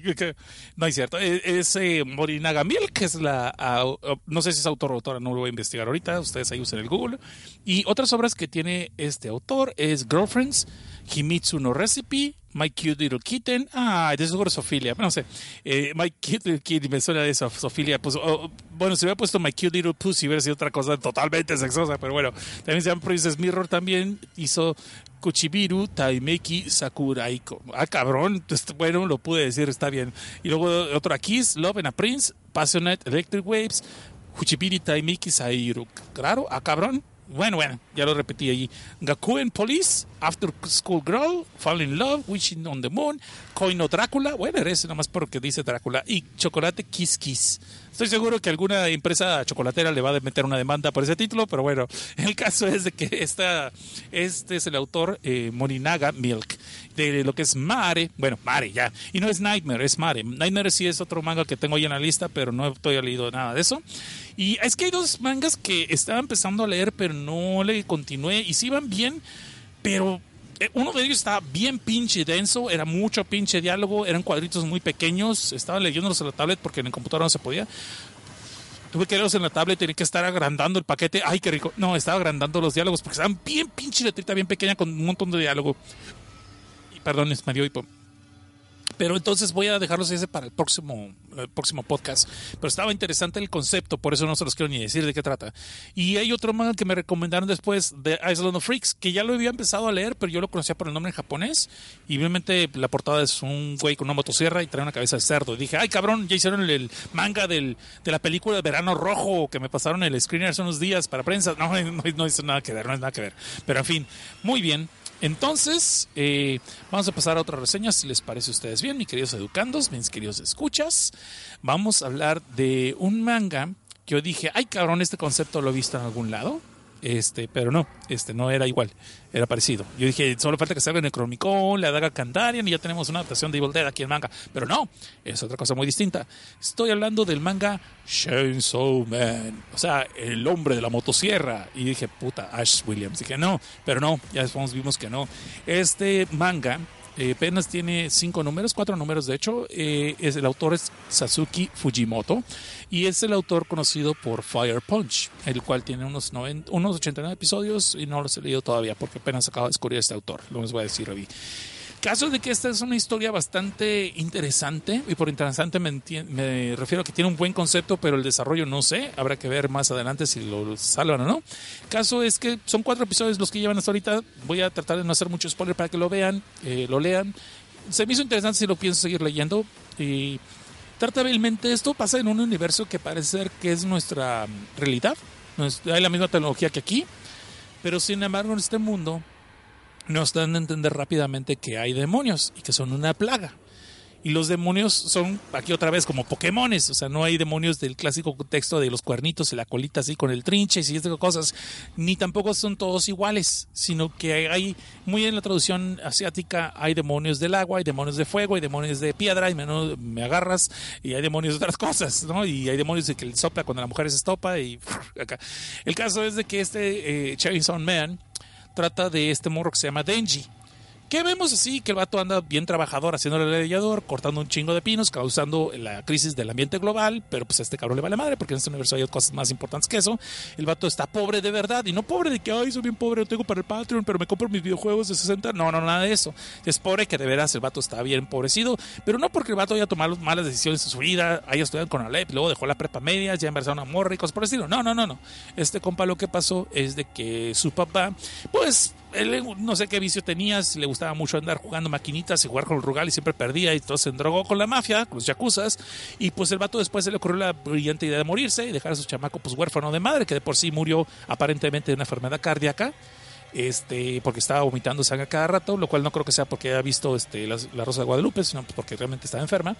El caso es que vomitaba sangre y el cuate pues se endrogó con los yakuzas y se murió. No sabemos si lo mataron o se murió, pero dan a entender que se murió. Y pues como alguien tiene que pagar los platos rotos, pues agarraron al chamaquito, a este pobre muchacho que se llama Denji, y pero ahora lo están obligando a que trabaje, a conseguir lana, pues para pagar el porcentaje y una parte de la deuda, ¿no? Pues porque ya saben que les gusta la esclavitud a los yakuzas de ese tipo, la extorsión y la esclavitud ese forzado. Los empresarios le llaman salario mínimo, pero bueno, en el caso es de que este morro Denji, vemos que le está haciendo leñador con una motosierra muy rara, y después vemos que realmente no es una motosierra, sino que es un demonio que tiene como mascota, que se llama Pochita. Y yo dije, ay, cabrón. Bueno, sí, parece motosierra, muy fálico. Y luego se llama Puchita. No, se llama Pochita. O sea, como que habla en español y en inglés. Pero eso es un demonio que no habla ni siquiera. No, más, no es ni siquiera Pokémon, fracasó en la escuela porque ni siquiera repite su nombre. No dice ni siquiera Pochita. No, o sea, el vato pues, no habla nada, ¿no? Pero es una motosierra. Eso está bien simpático el personaje hasta eso. Y luego lo ves como que es un perrito como tipo en vez de unicornio, ¿no? Un perrito que en vez de cuerno tiene una pinche motosierra, una hoja de motosierra bastante grande. Pero ya después cuando lo ves bien, realmente es como una motosierra con 4 patitas, ¿no? Y unos ojitos bien moe, así que te puede pedir favores antes de trozarte, no sé. El caso que este compa, después sabemos la historia de cómo es que hicieron amigos, el caso que es su mascota, y pues para poderle pagar a los yakuzas, tiene dos opciones, o está trabajando siendo leñador por 60,000 yenes, que pues realmente no alcanzan pan y madres, o puede empezar a matar demonios en este mundo, pues a motosierrazos, ¿no? Y a eso se dedica. Pues lo malo es de que... La buena noticia es que le pagan un chingo por cada demonio que él mata. Lo malo es que le quitan casi todos los yakuzas, pues porque está pagando según sus deudas. Y después de pagar la luz, los biles, el Crunchyroll y otras cosas, pues al vato no le queda gran cosa para comer, ¿no? Tanto así que se agarran en dietas de pan, literalmente pan y agua.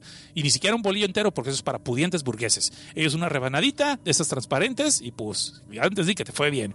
Y pues obviamente con eso pues no le alcanza ni siquiera para salir del bailongo, no para lanzar el guarache y pues mucho menos pues andar de novio o tirarle cara a alguna morra, pues porque el vato, como tiene que ahorrar en agua, pues se baña cada vez que llueve y por tanto huele rayos. Y pues es lo que entendemos, que este vato de veras sí tiene un caso de muy perro de la vida, que ni la Rosa de Guadalupe lo hubiera tocado, porque no, este güey no tiene remedio. El caso es, este compa de repente vemos que los yakuzas lo llaman para otro trabajito, para matar a un demonio. Pero les da el giro de tuerca que ya no lo hubiera visto ni siquiera a M. Night Shyamalan, de que realmente lo que pasó es que lo invocaron a que se enfrentara con este demonio, pero no en calidad de verdugo, sino más bien en calidad de presa, porque le están ofreciendo un sacrificio, ya que vemos que los yakuzas pues no tienen mucho que se llame honor, de decir lo que digas, uy, qué honorables son estos copas, pues no.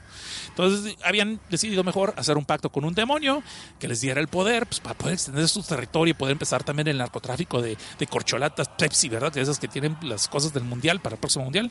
Y pues realmente a la hora de hacer el pacto, pues el demonio, que es un demonio zombie, les pide pues que le avienten la sangre de un cazador de murciélagos, iba a decir pendejo, de un cazador de demonios. Y pues el Denchi es el que estaba más a la mano, ¿no? Total, pues ya con eso paga su deuda de seguro. Entonces, pues ni hartos ni perezosos, el demonio les hace un giro de tuerca también a los de yakuzas, pues porque como es un demonio zombie, pues a la hora de darse los poderes, pues los convierte en zombies sin cerebro. Y entonces pues ya quedan todos idiotas. Y pues se le dejan ir al Denji, y Denji como puede se defiende, pero pues ahí sí, como le echaron un montón, le agarran a Pamba China con picayelos y pues lo acaban destrozando, haciéndolo pedacitos, realmente pedacitos, y lo avientan pues en un basurero, pues porque ahí no reciclan ni madres, pinches irresponsables. De ahí vemos que este morro Denji, pues ya hecho pedacitos, todavía su conciencia queda así como que soñando, ¿no? Porque él siempre pues, era pobre pero honrado, y aparte de eso tenía sueños de grandeza y soñaba estar alguien en la vida, sea meter a estudiar por medio de YouTube y luego ser podcaster tal vez algún día, no sabemos. El caso es que también quería, pues simplemente alguna vez tener el calor de una dama alrededor de él, o sea, coger vilmente. Pues el vato está bien, el pobre vato ya bien, le voy a dar ese spoiler, eso lo dicen en el segundo cuadro. Pobre cabrón, estaba tan pobre que ya había vendido un ojo, y no porque quisiera hacer cosplay de Nick Fury, pues porque es güero el vato, y el otro no, el que está de moda no es güero, y además pues tiene mucha cabellera. Entonces ya había vendido un ojo, había vendido un riñón, había vendido también un testículo, y no estoy bromeando, y no es porque tuviera cáncer, nada, se lo vendió obviamente. Entonces ahora sí, para que veas, le echó tantos huevos a salir adelante que hasta vendió uno de ellos, y el pobre cabrón de veras se veía que quería ser alguien en la vida y salir adelante, pero pues ya hasta donde pudo llegar el cuerpo, ¿no? Entonces ya cuando están toda la pedacera, todavía su subconsciente queda así, se acuerda de cuando conoció al pobre de Pochita acá y cómo hicieron amigos y tenían contrato con él y la fregada, y pues Pochita dice, no, pues vale jerga la vida, si se va mi dueño, pues entonces, ¿de qué soy? No soy más que un demonio pinche, ni para Pokémon sirvo. No, pues ¿sabes qué? Bueno, yo te voy a ayudar. Y total, que ve que se empiezan a fusionar el Pochita y hacen un nuevo pacto. Y de repente reconstruye todo el cuerpo de Denji. Ahora sí, hasta le regresó su huevo y su ojo y sus otros órganos que había vendido para poder salir de pobre, para cambiarlos por sopa Maruchan, que Star Wars y sus raciones, ni que la chingada. El caso es de que lo reconstruye por completo, pero le queda en el pecho la cadenita y el cordón que tienen las motosierras. Y él dices, groovy. Ah, no, eso es otra franquicia, perdón. El caso es de que Entonces Denji despierta, está otra vez enterito, vivito y coleando, y hasta con el ojo otra vez, y podemos ver, no sé si también tenga el otro testículo, quiero saber, quiero pensar que sí.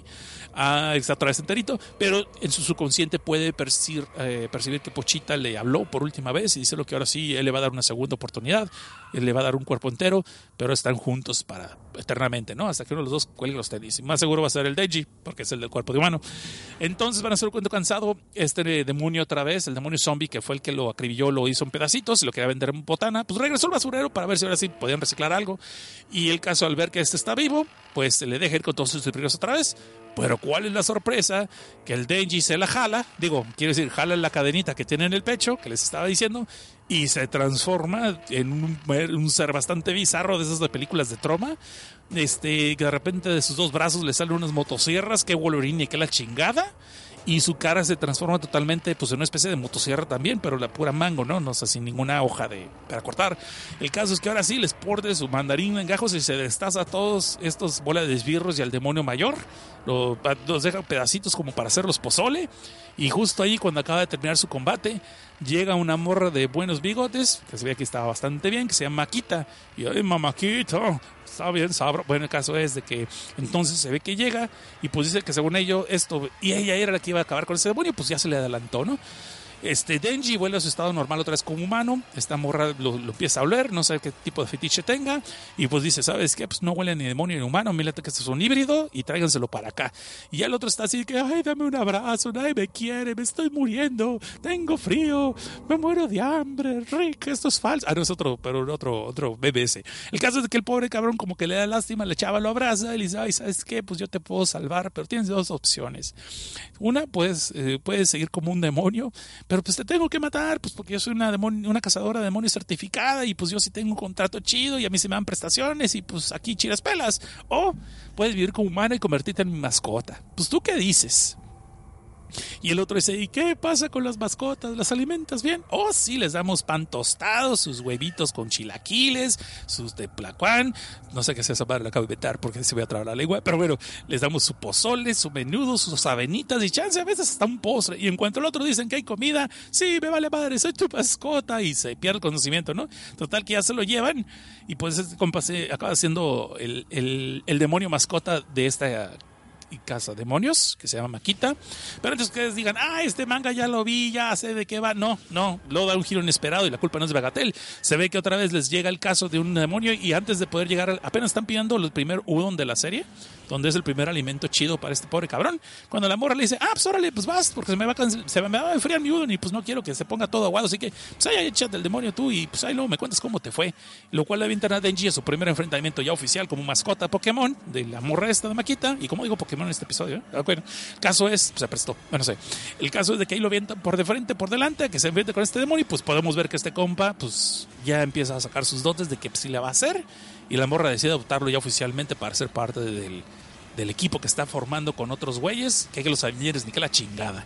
Y nomás les puedo, así les voy a contar, este es apenas el segundo número y hay 4, entonces de ahí podemos ver que hay otros cazadores de demonios que tienen experiencia y pues lo ven por encima del hombro de Denji, y pues no se deja porque es el clásico protagonista rebeldón, que pues bueno, no voy a decir mucho, no voy a decir más de eso. Y también hay otro personaje que acabamos de ver, que nos lo presentan en el final del 4 episodio, que es vilmente una especie que dije, ahí está, esta me late que ya la vimos en el Darling in the Franxx, pero bueno, a lo mejor no es esa, a lo mejor está en la number 1 o esta es la number 3, ¿no?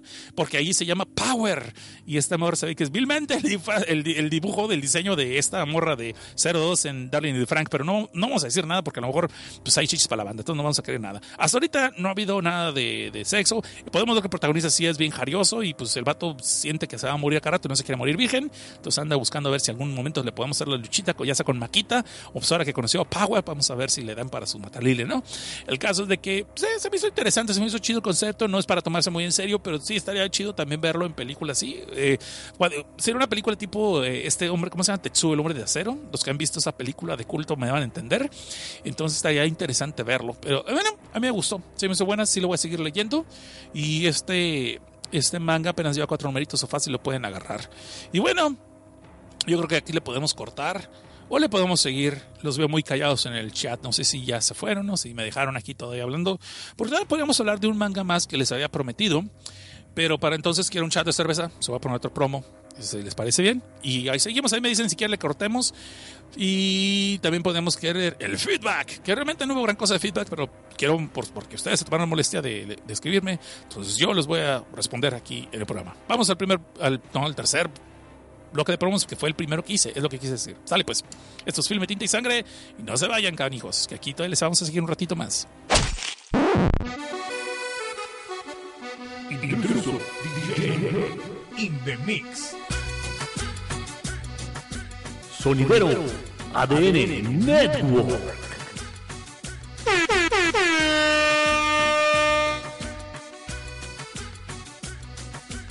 Y no olviden escuchar en exclusiva su programa 3 para llevar. Sí, como no, con todo gusto, casi todos los sábados a partir de las 10 de la noche, hora de la Ciudad de México. En ADN Network por mixlr.com/ADN-Network. Ellos lo saben que no están a este nivel. Cansado de ser la vergüenza y la pena ajena en las fiestas, sus familiares lo ven feo cuando se pone a cantar canciones de Vocaloid en las bodas. No se preocupe, con este podcast usted podrá ser el alma de todos los festejos de su familia. Si es que tiene familia o si es que va a fiestas, porque realmente si está escuchando este tipo de podcast, dudo que lo haga. Pero no se preocupe, para eso está El Yonke, el único podcast donde podrá encontrar editoriales, reseñas, opiniones y noticias sobre el fabuloso mundo de los monos chinos de una manera totalmente ácida y respetuosa. Puede escucharnos todos los domingos cada 2 semanas a las 9 de la noche por ADN Network. También puede seguirnos por Facebook, iVoox y Twitter. ADN Network, el código TIC que nos hace diferentes.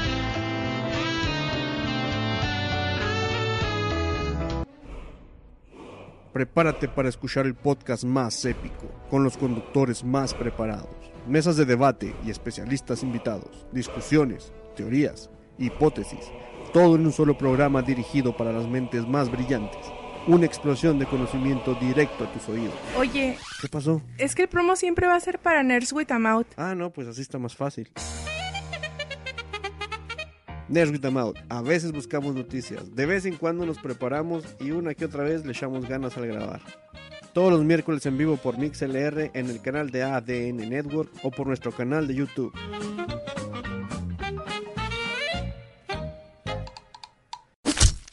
Y continuamos. Esta es la recta final de Filme, Tinta y Sangre. Y no le di ningún chat a mi cerveza, así que permiso. Ay, nomás para refrescar el garnate. Es que lo que ustedes dicen, ¿qué está haciendo pinche Cosner cuando están los promos? Bueno, pues lo que estoy haciendo en ese momento, realmente estoy poniendo los posteos en las redes sociales, pues, para que la gente siga enterándose que seguimos en vivo, por si nos quieren acompañar. Digo, no sean como solos, compartan los enlaces, hombre, que más gente nos conozca. Por cierto, quiero darle gracias a las personas que sí se suscribieron al nuevo feed de Filme, Tinta y Sangre. No sé si lo hicieron por medio de iTunes o de otra aplicación, o directamente al iVoox, pero ya fueron alrededor de 250 personas, lo cual puso en marcha el experimento que estaba haciendo. Quería ver cuántas personas realmente me hacían el paro y se suscribían al nuevo programa Filme, Tinta y Sangre, siendo que ya no estaban en el feed desde abajo. En el feed desde abajo tuvimos cierta cantidad de suscriptores y cierta cantidad de descargas, que entonces quería realmente ver si el proyecto les gustaba y era suficiente como para jalarlos. Lo vamos a seguir dejando en el feed separado, porque quiero... Bueno, chingado, pues porque quiero hacer otro feed, punto. Ya, mucha explicación inútil que tal vez a ustedes no les interesa.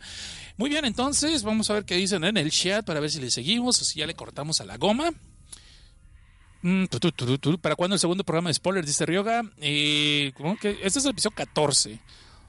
Originalmente debería ser en el 20, pero eso sería como 3 meses. Y no, a veces me hace mucho material. Vamos a dejarlo que en el 16. Este episodio que sigue en 2 semanas, al siguiente va a ser otro de spoilers. Entonces ya mejor no les hablo del tercer manga que iba a hacer. Ah, no, pero eso es spoilers y este no va a ser spoilers. Está bien, sí, vamos a hablar de este manga entonces, que les iba a contar ahorita, que ya lo medio reseñé en el episodio anterior, bueno, el anterior de ese. Pero siento que a mi gusto no les expliqué tanto por qué me gustó. Y ahora sí lo voy a explicar otra vez, ¿no? Dice Janus que sí, que le da y él es Patreon, así que me aguanto y voy a seguir. Sí, como 80 Cosnar, hasta que no nos salgamos, tú sigue hablando. Ok, no, sí, aquí está su pendejo. Es cierto. Está bien, David. Yo sé, Dalí. Por favor, dice, ok, va. Dice, ya le cambió. Dice, sí, pues me voy, güey. Sí, los voy a dejar colgados. No es cierto. Este es el momento donde estoy pensando qué chingas voy a decir. No es cierto. Ese sí. Ese, cuando digo eso es que sí, se me fue la onda y estoy, como dicen, reloading, loading. Muy bien. Vamos a hablar entonces de este manga, que ya les he hablado la otra ocasión, pero solamente son 10 números y no sabemos si lo cancelaron o si el autor dijo a la chingada, porque estuve tratando de buscar de este autor y no encontré nada. El autor se llama No Soy Temote, y tú dices, ay, me estás albureando. No, güey, así se llama, en serio. No sé si es Temote No Soy o No Soy Temote. Yo soy muy malo para saber cuándo es el apellido y cuándo es el nombre, entonces yo simplemente digo completo y ahí ustedes aleguen y desgárrense las besuras, me vale madre. Yo mi japañón glitch no es muy bueno, pero es el mejor que van a encontrar por este precio que ustedes están pagando. Sé que se chingan. Muy bien, dice el Snika. Yo sí estoy bien entretenido. ¿Con qué? ¿Dónde tienes las manos, cabrón? No, no es cierto. Me estoy proyectando, ¿no? De que yo estoy escuchando un podcast. No es cierto. Estoy haciendo otras cosas con las manos, como arreglar una computadora y remando partes, sí, cosas así, lavando los trastes. Muy seguramente es lavando los trastes, cabrón. Lo que estoy haciendo yo. Muy bien. Entonces, que les dije es el autor No Soy Temote. Don Seth, me dice Yanni. Don Seth, que si también reseño manguas. Claro, Yanni, el episodio cachondo, ¿no lo escuchaste? El episodio cachondo, reseñé Agemate, reseñé Cohabitation, reseñé Durkandy. Estaba a punto de reseñar Sweet Guy. De hecho, lo voy a reseñar después de Sweet Guy porque no lo he terminado de leer. O sea, sí puedo decirte de qué va y todo eso, pero quiero verlo completo porque la historia está interesante. Está eso. ¿Qué otro leí de mangua? Do It One More Time. Do it one more time. Do It Again. No me acuerdo ya cómo se llama el pinche manga ese que te digo que se desbordó después de los primeros 12 números y lleva como veintitantos. Y pues ya no sé para dónde van con esa historia. Sí, recibo manguas. Me gusta bastante. Tower God no la conozco, Gianni. Fíjate, voy a ver si la busco. Tower God no la conozco. Yo creo que ni se acuerdan de esa canción, ¿verdad? Menos cantada así con el tono todo baboso que estoy haciendo. Anyway, vamos a hablar entonces de Pandemic, que es el manga que estaba diciéndoles aquí de todo esto del datos. Ya apunté tus recomendaciones, Gianni. Luego les voy a buscar Tower God of the Breaker. Me suena la Torre Oscura y porque también tiene Breakers ahí, pero bueno, el caso es. Vamos a buscar después. Y Pandemic, vamos a hablar de esa historia. Esa historia de Pandemic ya más o menos la reseñé eso. Disculpen si repito la historia, pero no la voy a spoilear mucho porque son solamente 10 números. Y digo, está inconclusa, por lo cual yo sé que mucha gente no le va a enterar, pero ya la leí 2 veces y quiero decir que sí va muy bien.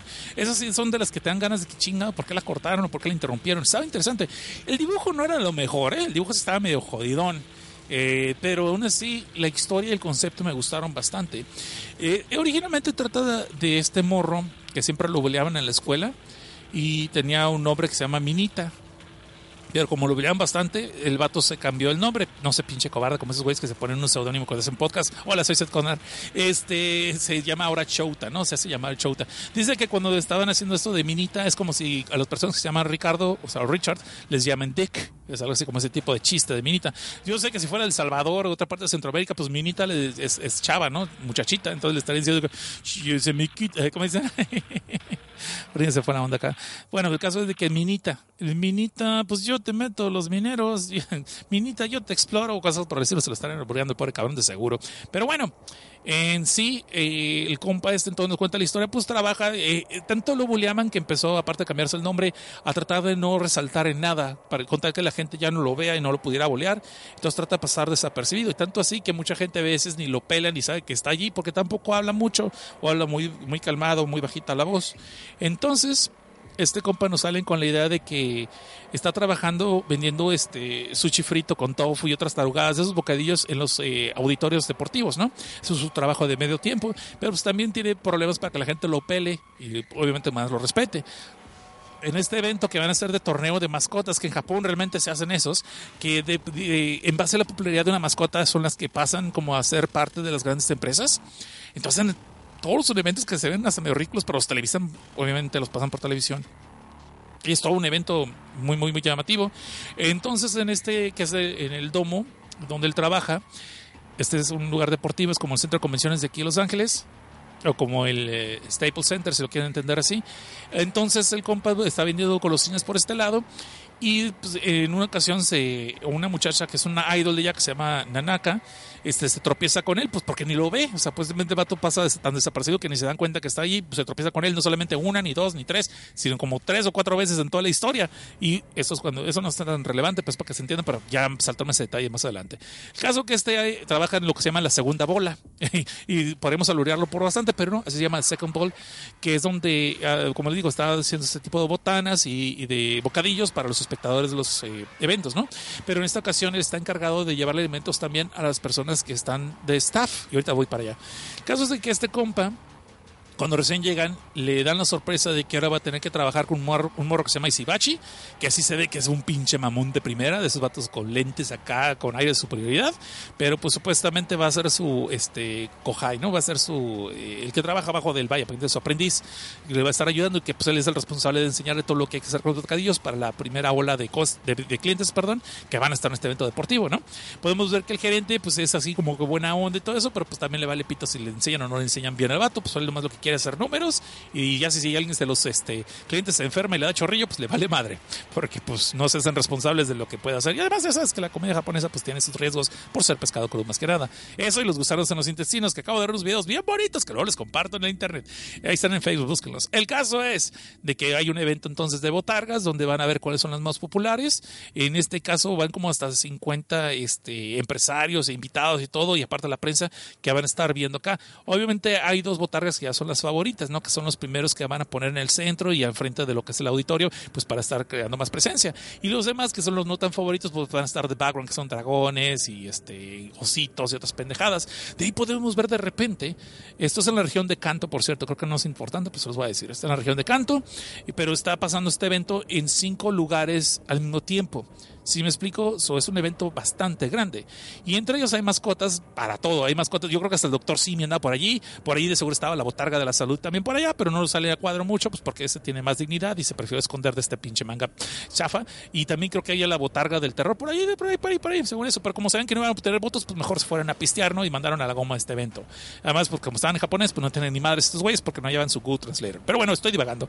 El caso es que entre estas mascotas que vemos a panel, vemos 2 que nos llaman mucho la atención.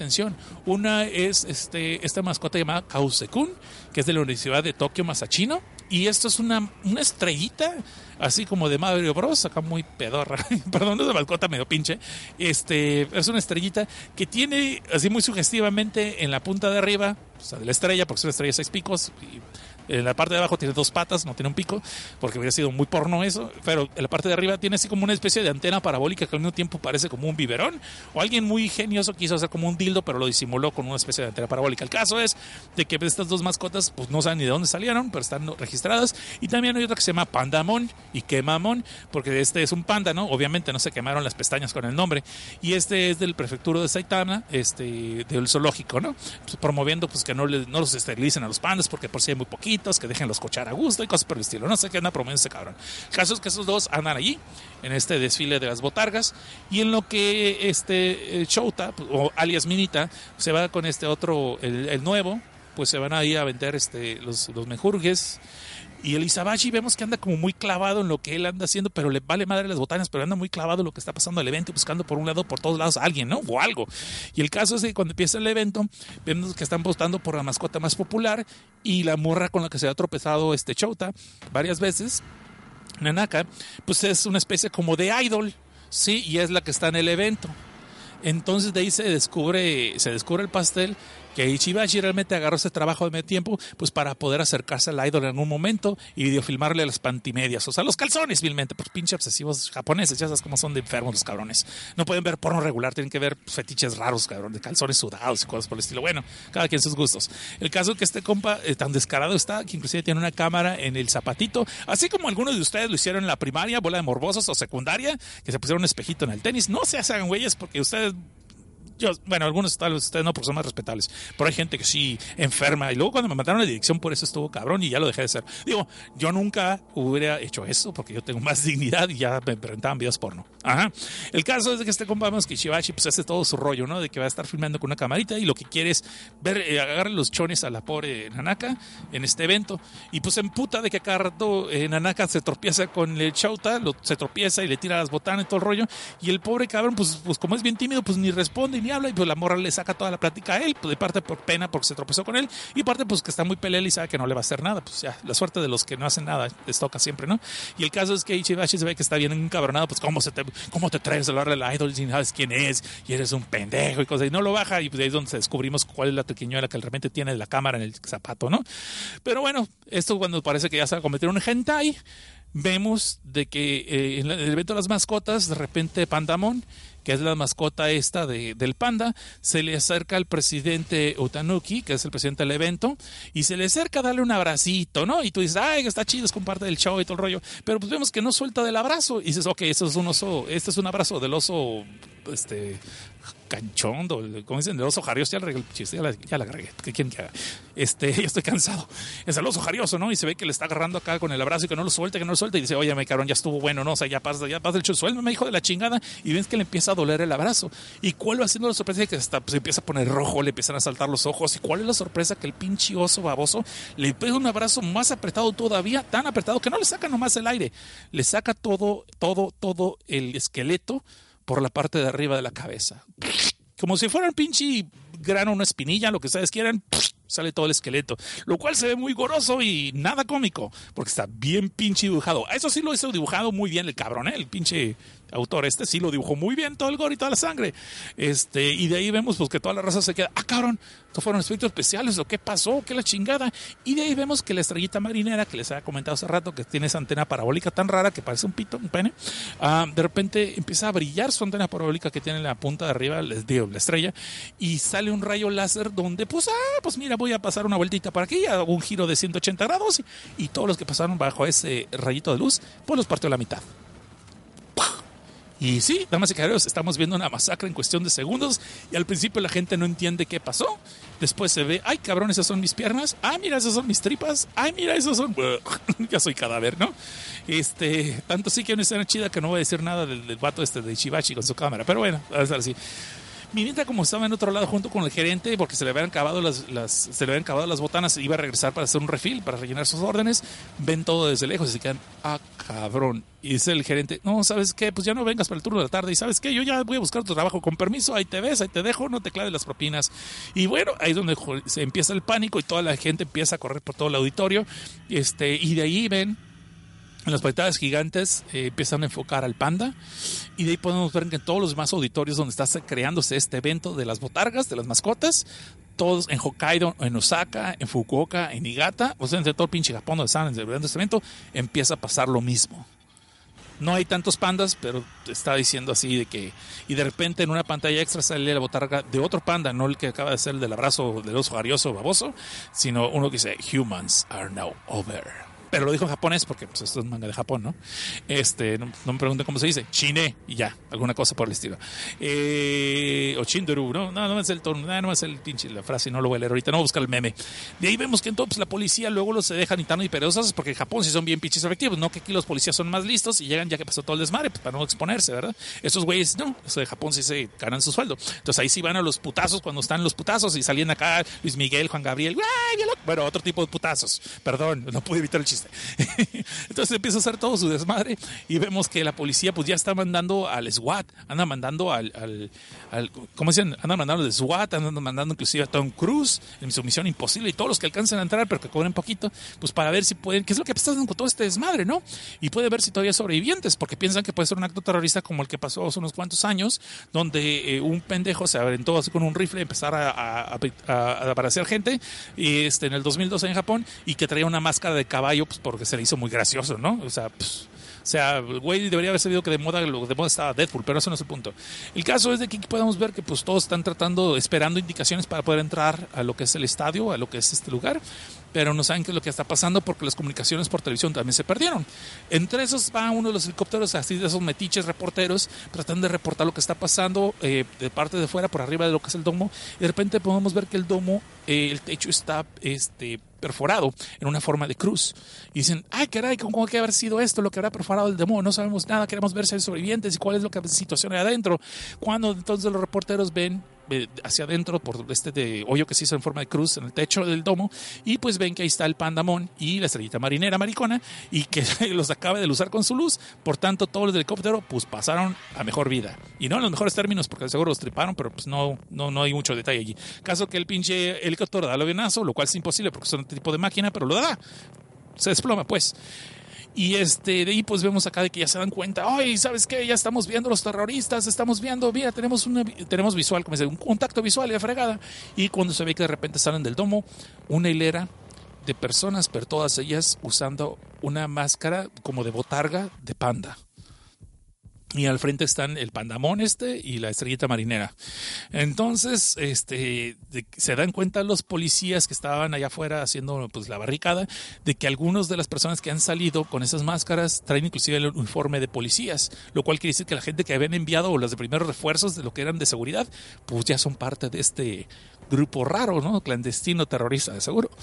En caso es de que ahí vemos a nuestro héroe, entre comillas nuestro héroe, a Chouta o Minita, como ustedes prefieran llamarlo, portarse como una niñita, aunque bueno, con el perdón de las niñitas que son muy valientes, pues ahí en el baño todo encerrado, que pues como este vato lo buleaban mucho en la escuela, pues es el primer lugar que siempre aprendió a esconderse, ¿no? Y a encerrarse y a hacerse chiquito, no agarrarse nada, cosa por el estilo, ni prestarme atención, sino que el vato pues se esconde allí porque saben que no lo pueden agarrar. Y cuando por fin decida salir porque escuchan un chingo de desmadre y una pelea afuera, pues va a ver si puede ayudar a alguien. Ah, sí, ayudar a alguien, mis huevos. A ver si puede escapar sin que lo pelen cuando están matando a alguien, pues se da cuenta que ahí está su manager, ¿no? Y su manager ahora ya sí, con una cabezota pues de panda también. Y de ahí el vato se ve que lo empieza a atacar. El vato sale ni tardo ni perezosos, y ahí hacemos un corte A, que vemos que esta morra nanaka está enseñando calzones. Digo, esta morra se está levantando porque quedó inconsciente, de alguna forma se salvó del destripe masivo que hicieron la luz láser de esta estrella marinera. Y pues se encuentra otra vez en lo que está escapando Chouta, se topa con esta morra y empiezan a huir juntos. Pero ahí ellos dos, en las puertas de la salida del estadio, de lo que es el domo, pueden ver la masacre que están causando los pandas. Los pandas, aparte de parecer inmunes a los golpes y a los balazos de otros policías, están masacrando a la gente porque tienen conciencia y toman las armas. Los que están policías, básicamente los que fueron policías y están contagiados ahora de la panda botarga, el Pandemic, si lo quieres ver así, pues están masacrando a la gente y tienen armas y saben cómo usarlas. Y no tienen miedo a usarlas, por cierto. Entonces están mutilándose entre ellos, ¿no? De ahí, pues estos guatos empiezan a escapar, lo que es Nanaka y este guato Minita. Y pues hasta ahí les puedo contar de que empiezan a huir y tratar de escapar, porque todo lo demás se arma muy chingón. De hecho, esta película estaría cabrón. El concepto de que la gente está atacándolos con una cabeza de panda se te olvida como algo ridículo, sino se ve tétrico. Porque pues si está cabrón, tú dices que puede dar risa y todo, y te ven que tienen conciencia, pues saben usar armas. O sea, no son zombies tal cual, pero no tienen conciencia y no pueden demostrar dolor. Y con este tipo de botarga, con una sonrisa, siempre se ve tétrico, hasta cuando los quieres golpear, los masacras y los matas, ¿me explico? Y pues ahí se hace una masacre con toda la gente, y hay gente que quiere ayudarlos, hay gente que quiere abusar de ellos, hay gente... Y hay escenas que se ven como que son de una película de supervivencia tratando de escapar, y hay escenas que se ven cómicas, ¿sí me explico? No voy a decir detalles. Como les digo, solamente tiene 10 números. Lo malo es de que esta obra se acaba inconclusa. No tiene un final. Pero se ve que ya estaban tirándole. Sí, hay como que empiezan a callar ciertas respuestas. Te puedes hallar ciertas respuestas de que esto es lo que está pasando. Desgraciadamente, spoiler, no sabemos quién está detrás de todo eso, pero sí vemos cómo empieza a funcionar esta epidemia.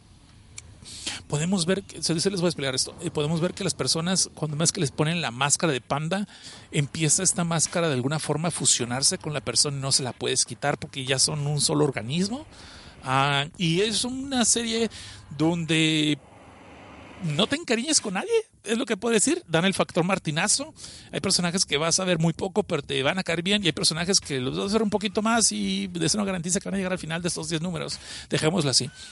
Bueno, de ahí eso es lo que les puedo contar. El dibujo está más o menos, digo que no es muy bueno, pero es funcional, funciona y sirve, ¿no? Pero más bien que sí es desesperante el protagonista, Chouta, Minita.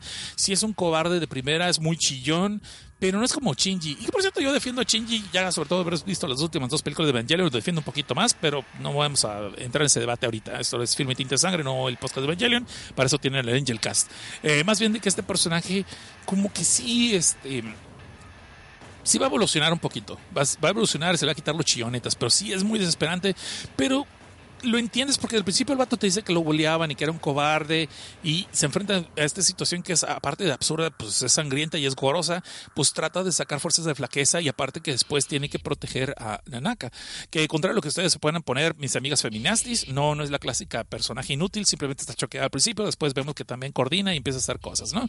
Pero al principio pues batallan. Entonces les digo, hay muchas escenas que en una película de supervivencia tipo Zombieland sí quedarían, como que hay escenas serias y hay unas escenas que no sabes si te van a dar risas y las vidas en live action, pero sí es muy intenso y me gusta que es una historia muy rápida, no pierde detalles en pendejadas, no se estanca. Entonces para hacer 10 números está muy bien movido y obviamente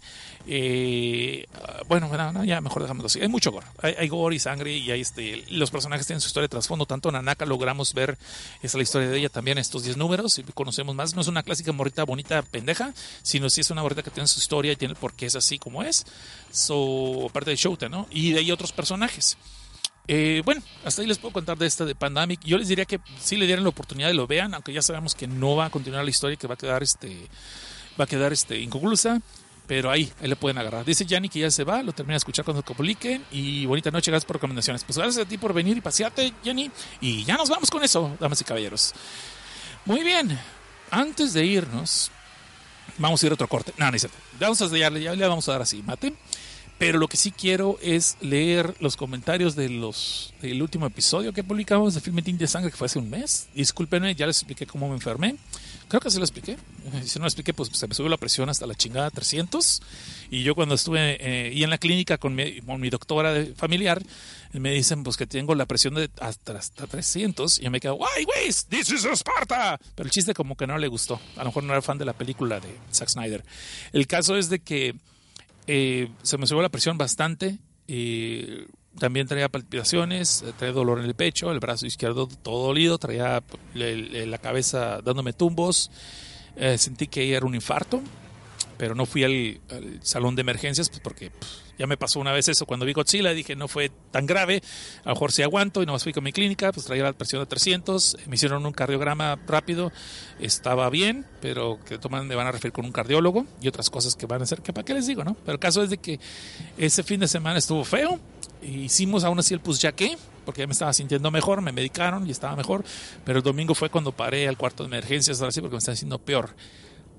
Parece ser que no era algo grave, sino que como decidí dejar el café, yo tomaba 6 a 7 tazas de café diarias y dormía solamente 4 horas, ustedes lo saben, tenía esa mala costumbre de dormir 5 a 6 horas nada más y 6, 7 cafés diarios, más todo el trabajo que hubo en Black Friday y otras cosas, pues contribuyeron a que pues me dio la torre solito, ¿no? Aquí no es algo que puedo echarle culpa a nadie más que a mí. Mi consejo de toda experiencia, muchachos, ya en toda seriedad, es si llegan a tener un tipo de situación donde se están sintiendo realmente mal, les falta el aliento, les duele el pecho, el brazo y sienten que les está palpitando la cabeza, no se hagan los valientes, no le jueguen al valiente, váyanse al cuarto de emergencias, aunque tal vez en algunos lados nos tratan de la chingada en los cuartos de emergencias y nos hacen esperar peor, pero mejor más vale que los chequen bien y quitarse, más vale el pánico de sobra a hacerse el valiente y decir esto no es nada, y que de veras les pase algo grave y pues ya no regresen, cabrones. Es lo que les puedo decir. En toda la seriedad que me permite, como amigo, les digo eso. No jueguen a valientes, si tienen síntomas, vayan, chéquense. Y obviamente sí, ya contrólense. Si ya pasan de 35, empiecen a cuidar más, cabrones. Piénsenlo por su familia, por la gente que los estima. Entre ellos, ahí estoy, ¿no? Yo tampoco quiero ir a funerales ya. Estuvo bueno, ya tuve muchos en mi vida. Apenas 45 años y he ido a más funerales que bodas, eso es triste. Pero bueno, él lo contaría una anécdota. Ay, chinga, lo hubiera contado en noviembre, en Halloween, esta anécdota. Pero bueno, la vamos a dejar para el próximo año, la anécdota. Ya lo conté, pues ya que de otras cosas. Pero bueno, el caso es que ahorita me siento mucho mejor. Ayer fue el primer día en 3 semanas, casi 3 semanas y media, que por fin me sentía bien. Podía estar caminando, yendo para todos lados sin ningún problema, sin que me estuviera cayendo. Y entonces el problema que yo tuve, y también por lo que acabé en el cuarto de emergencias, fue porque parte de lo de la presión alta, que me empezaron a medicar todo el rollo, fue de que se me ocurrió la brillante idea de dejar el café, a lo que les estaba refiriendo, pero me desvié, perdón, que tomaba alrededor de 5 o 6 tazas diarias, más aparte ponle sodas a los pendejos que se me atravesaban, y no dormía mucho. Entonces de repente se me ocurrió dejar el café de un día para otro, ceros. Y en cierta forma con lo de la presión también me dio lo que es el síndrome de abstinencia de la cafeína, que si lo investigan está cabrón. Durante 6, 7 días o si no 2 semanas en algunos casos vas a sentir toda la desintoxicación de cafeína y te lleva la fregada, cabrón. Te sientes mal de la cabeza, te duele la cabeza, andas todo nervioso, todo ansioso, todo desesperado. Entonces, después de eso, empecé a tomar ya solamente una taza de café diaria, nomás para calmar la tembladera y los shakes, y vaya que se me sirvió bastante, pero es nomás una diaria. Y ustedes dicen, ¿por qué estás tomando cerveza si hace malo para presión? De hecho, no, ya lo investigué, ya hasta con mi doctora lo investigué. Una cerveza me sirve inclusive para relajarme, me gusta, por eso lo relajo, pero una cerveza nada más, una, dos cuando mucho, de esas de 12 onzas, no pasa nada, te ayuda y hasta allí. Si empiezas a tomar diario muy seguido, siento si hay un problema, y es lo que no estoy haciendo. Y de hecho mi problema es de que yo no tomo seguido, sino que cuando tomo mucho de trancazo, soy el que me excedo en ese día, y eso es realmente lo que más daño te hace. Claro, si tomas un 6 o un 12 todos los días te va a cargar la chingada pronto. Pero me refiero que yo me tomaba un 12, un 24, un sábado, y luego no volví a tomar en 3, 4 semanas. Y así no es como de trabajar la cosa. Es mejor si quieres tomar una o dos diarias así, pero tranquilín, y hasta allí ahí la calmas. El tema no crean que tomo mucho. Contrario a lo que pueda parecer, no. Y si recuerdan, el año pasado estuve un año sobrio, sin cerveza, sin soda, sin salud. Eso no es realmente un vicio. No quiero pensar cómo le va a la gente que de veras tiene un vicio como las drogas y lo tiene que dejar porque tienen que dejarlo. Eso sí, no quiero ni imaginarme la chingadera que ha de ser, lo horrible que se ha de sentir, pero pues es más fácil mejor no empezar, ¿no? Y el alcohol, mucha gente dice, ay, que el alcohol también es una droga. Sí, dude, pero como te digo, no tomo normalmente tan seguido, es más bien cuando ya tengo ganas. Y también en todo este tiempo que estuvimos en esos tiempos de presión, no tomé ningún alcohol, no me relajé, y creo que todo eso contribuyó a lo que pasó. Se los comparto para que sea una especie como de moraleja para todos ustedes que tal vez en algún momento se sienten mal. Cuídense, cabrones, no estamos en tiempos para andar ahí adivinándole y jugándolo al diente. Y pues, aunque no lo crean, siempre hay alguien que le vas a hacer falta cuando no estés. So, piensen un tantito por ellos también. All right. Muy bien, después de esa seriedad que tal vez no era intencional, pero ya salió, sorry, lo tenía que decir, porque a lo mejor no alcanzo a grabar un desbajo. Ya quedó estampado. Ahora falta que lo suba el programa, ¿no? Porque si no, nomás los que lloran en vivo lo van a encontrar. Y si ustedes andan comentando que lo dije, lo voy a negar rotundamente, aunque ya está grabado. Pues bueno, ¿saben qué? Ahora sí vamos a escuchar nuevamente dos comentarios de lo que fue el último episodio de Filme, Tinta y Sangre, el número 13. Llega el buen Iván Alejandro Hernández Nava, que siempre nos deja un buen episodio, que no sé por qué siempre escribe en mayúsculas, no sé si a estar emputado, encabronado cuando escribes comentarios. Voy a comentar, pero bueno, el caso es que dice Iván Alejandro, dice, buen episodio. En un comentario no relacionado, imaginé que la protagonista de It Follows, tratando de pasar la maldición, se acuesta con el protagonista del final de Final Destination, quien ahora acumula dos maldiciones. Esto llevaría a la confrontación de dos fuerzas que buscan reclamar a la misma víctima. ¿Cómo imaginas esa confrontación? Ahora sí, la maldición retornará a nuestra joven protagonista en el punto donde queda hospitalizada. ¿Qué pasaría si quedara en estado vegetativo y decidiera donar sus órganos? ¿La maldición perseguirá a cada uno de ellos o solo se limitaría a intercambio de fluidos sexualmente y no transfusiones o donación de órganos? Ahora sí, a su vez, los destructores de los órganos se acostan. A su vez, la maldición se dividiría o se multiplicaría. Está chido tu concepto y la redacción, compa, pero ponle comas donde van, porque aquí estuve adivinando y tuve que poner unas con otras. Sorry, dude, soy malo para leer a veces. Vamos a ver, dice, buen episodio. Ok, está interesante el concepto, ¿eh? De hecho, ya van dos veces que me hacen preguntas interesantes, o eso me da gusto cuando me ponen así a retar.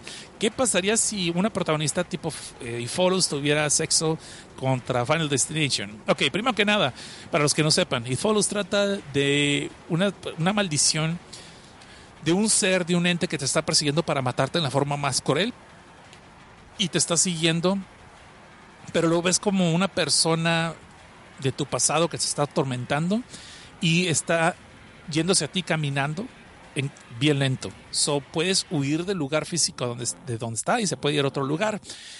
Yo tengo muchas teorías de lo que podrías hacer en este caso, pero eso vamos a ver para otro momento. Pero ahorita regresando, la forma de evitar la maldición por un rato es teniendo sexo con otra persona.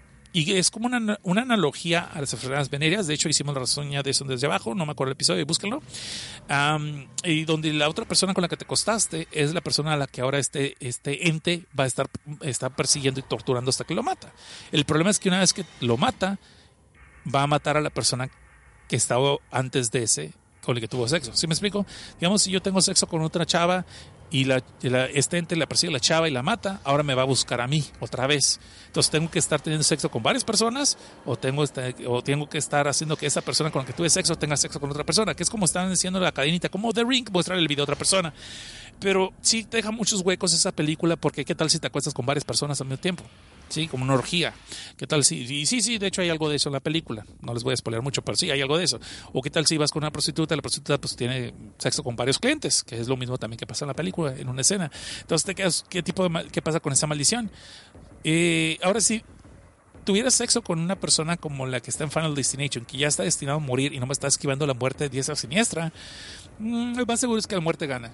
La muerte es la jueza absoluta. Eso es más posible que antes de que pasara algo, aunque el ente de It Follows buscara a esta persona, a quien haya sido Final Destination, la muerte iba a ganar al final.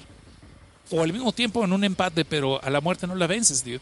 Es así de fácil. La muerte es todo el concepto de Final Destination. La muerte, y todos lo sabemos, aunque no tengamos maldición, todos estamos destinados a morir, todos morimos desde el momento que nacemos. Todos estamos ya con el conteo regresivo, ¿sí me explico? Salvo ciertos personajes de historias, pero en fin, eso es lo que yo creo que pasaría. Ahora, si la víctima donara sus órganos, no creo que importe, porque está persiguiendo a la persona en sí, a la entidad. Esto es solamente mi reflexión, ¿sí? No lo tomes como una ley, yo no escribí la historia. El autor te puede decir otra cosa totalmente y podría ser la ley su historia.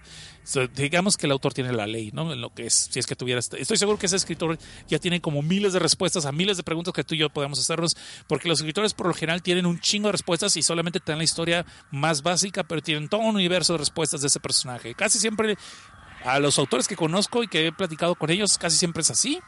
Y yo en lo personal, aunque ustedes tal vez no han visto ninguna historia mía todavía, he escrito historias y tengo muchas respuestas para muchas preguntas, porque casi siempre perdemos el tiempo haciéndonos preguntas y respuestas nosotros mismos antes de plasmar una historia final. So, eso es lo que yo creo. Pero en caso de esto, de lo Final Destination, yo creo que eso es lo que pasaría. La muerte gana al final. Ahora, en el concepto de que si esta víctima, la de la maldición, quedará vegetativa, la mataban automáticamente. Si quedaba vegetativa, el chiste de que para poder escapar de este ente es que tengas que moverte, tienes que huir, tienes que viajar y tienes que acostarte con otras personas. En el momento que tú te quedas estático, la persona, el ente te va a matar. O sea, te alcanza y te mata. Ahora, si esto está hablando, si queda como estado vegetal. Dices tú de que si queda en estado vegetal y donar los órganos, no pasa nada porque, pues, según yo, otra vez, repito, según yo, porque si está en estado vegetal todavía no pueden donártelo, no te pueden quitar los órganos. Hasta que te mueres, te quitan los órganos. Y si te mueres, el ente ya te ganó. Así, punto, ya te ganó. O sea, ya ganó. Ahora, supongamos una transfusión. Tienes razón de que es algo así como, no sabemos qué es el intercambio de fluidos, es tener sexo con otra persona. Bueno, lo mismo, una transfusión no es tener sexo. So, aunque es un intercambio de fluidos con la sangre, yo creo que la maldición te sigue buscando a ti.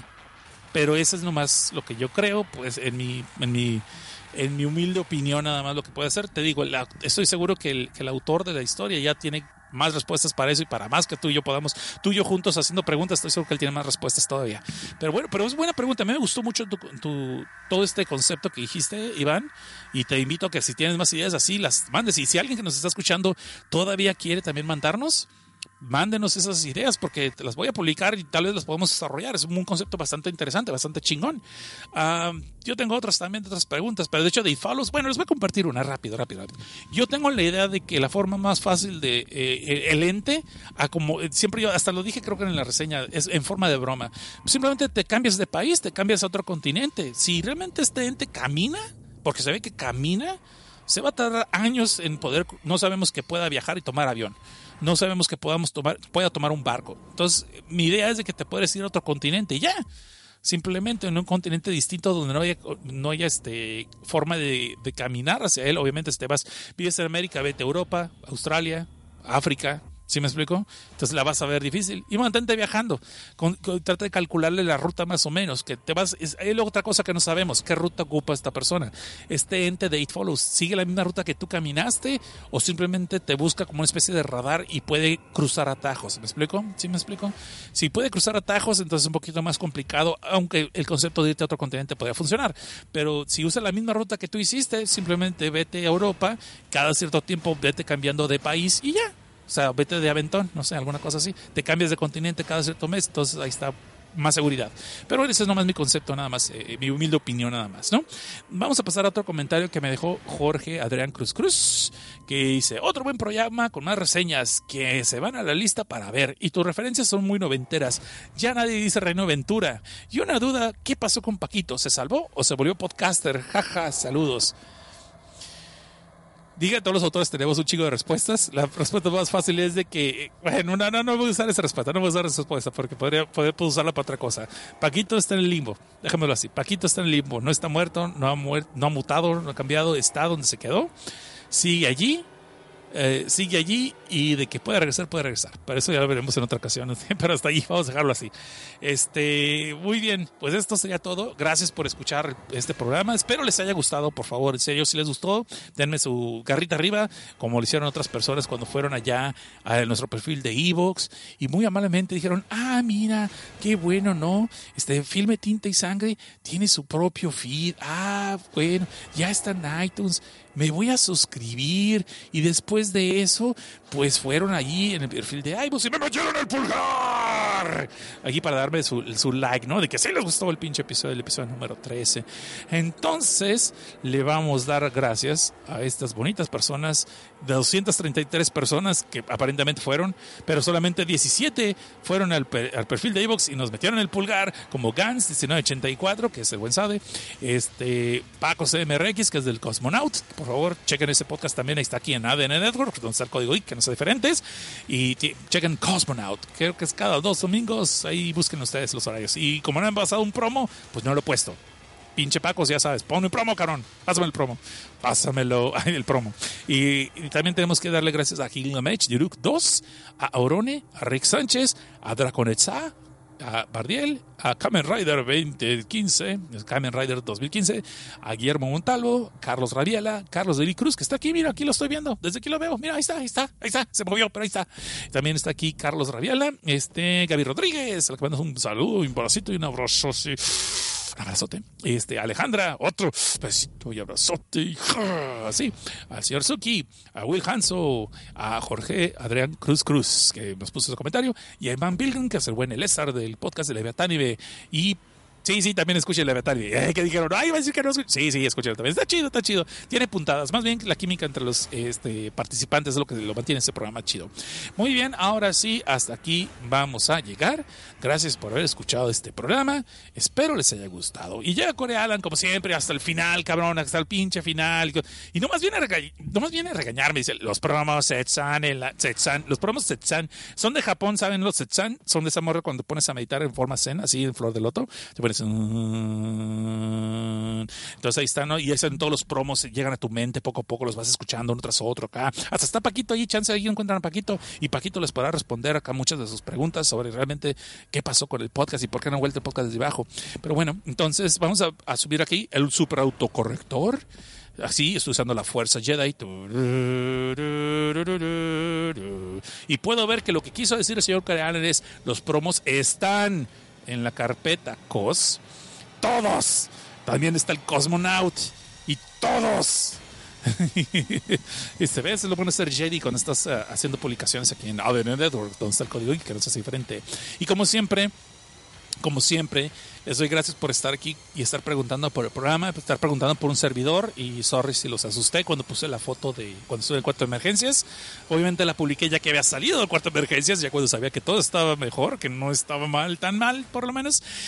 Porque Pito lo hubiera sacado antes y hubiera publicado algo, porque capaz que no regreso para después de hacerle el like a mi propia publicación, ¿no? Muy bien, vamos a darle gracias a las personas que están aquí conmigo, que se quedaron hasta el final. Obviamente hubo personas como Yanni y como el señor Camarillo Becerra, que no se pudieron quedar. El señor Aikain también se despidió porque se le estaba cayendo el celular nada más, ok, se le estaba cayendo la señal celular, no otra cosa. Joven, creo que está todavía joven mancebo, todavía las puede, todavía no ocupa la pildorita azul. Y vamos a darle gracias entonces a Carlos Dalí Cruz, a Mike, al Spirion McRoyer, que seguro está haciendo otra cosa, pero hace como que está aquí, o sea, además pone su perfil aquí, se loguea y luego se va a hacer otra cosa el güey y luego regresa y nomás la paga, si es que lo paga. La Isla del Ocio, a Rioga, a Lesnica, Janus G, Gus, Banson Arismendi, a Jefe Gus, que pensé que se había ido, pero no, se quedó. Entonces también a Amped Geeko y Rescindible, a Crossfire GS, que ese también deja muchos comentarios ahí en el inbox, pero esa vez se vio medio flojo y no hizo nada. Bueno, Crossfire G es un saludo de aquí hasta allá. Al Perro Loco 3, la venganza ahora es personal. A Corea las alas delgado, es aquí, ay, no es cierto. Y a tres personas que pues no se cambiaron el nick. Entonces, ¿qué les decimos, jefe? Ok, pero muy cariñoso, muy cariñoso, muy cariñoso. Es un saludo muy cariñoso. Bueno, pues muchas gracias por haberme acompañado. Espero este episodio les haya gustado. Por favor, déjanos feedback. 5 estrellitas en iTunes si es que les gusta este proyecto para continuarlo y decirle otro.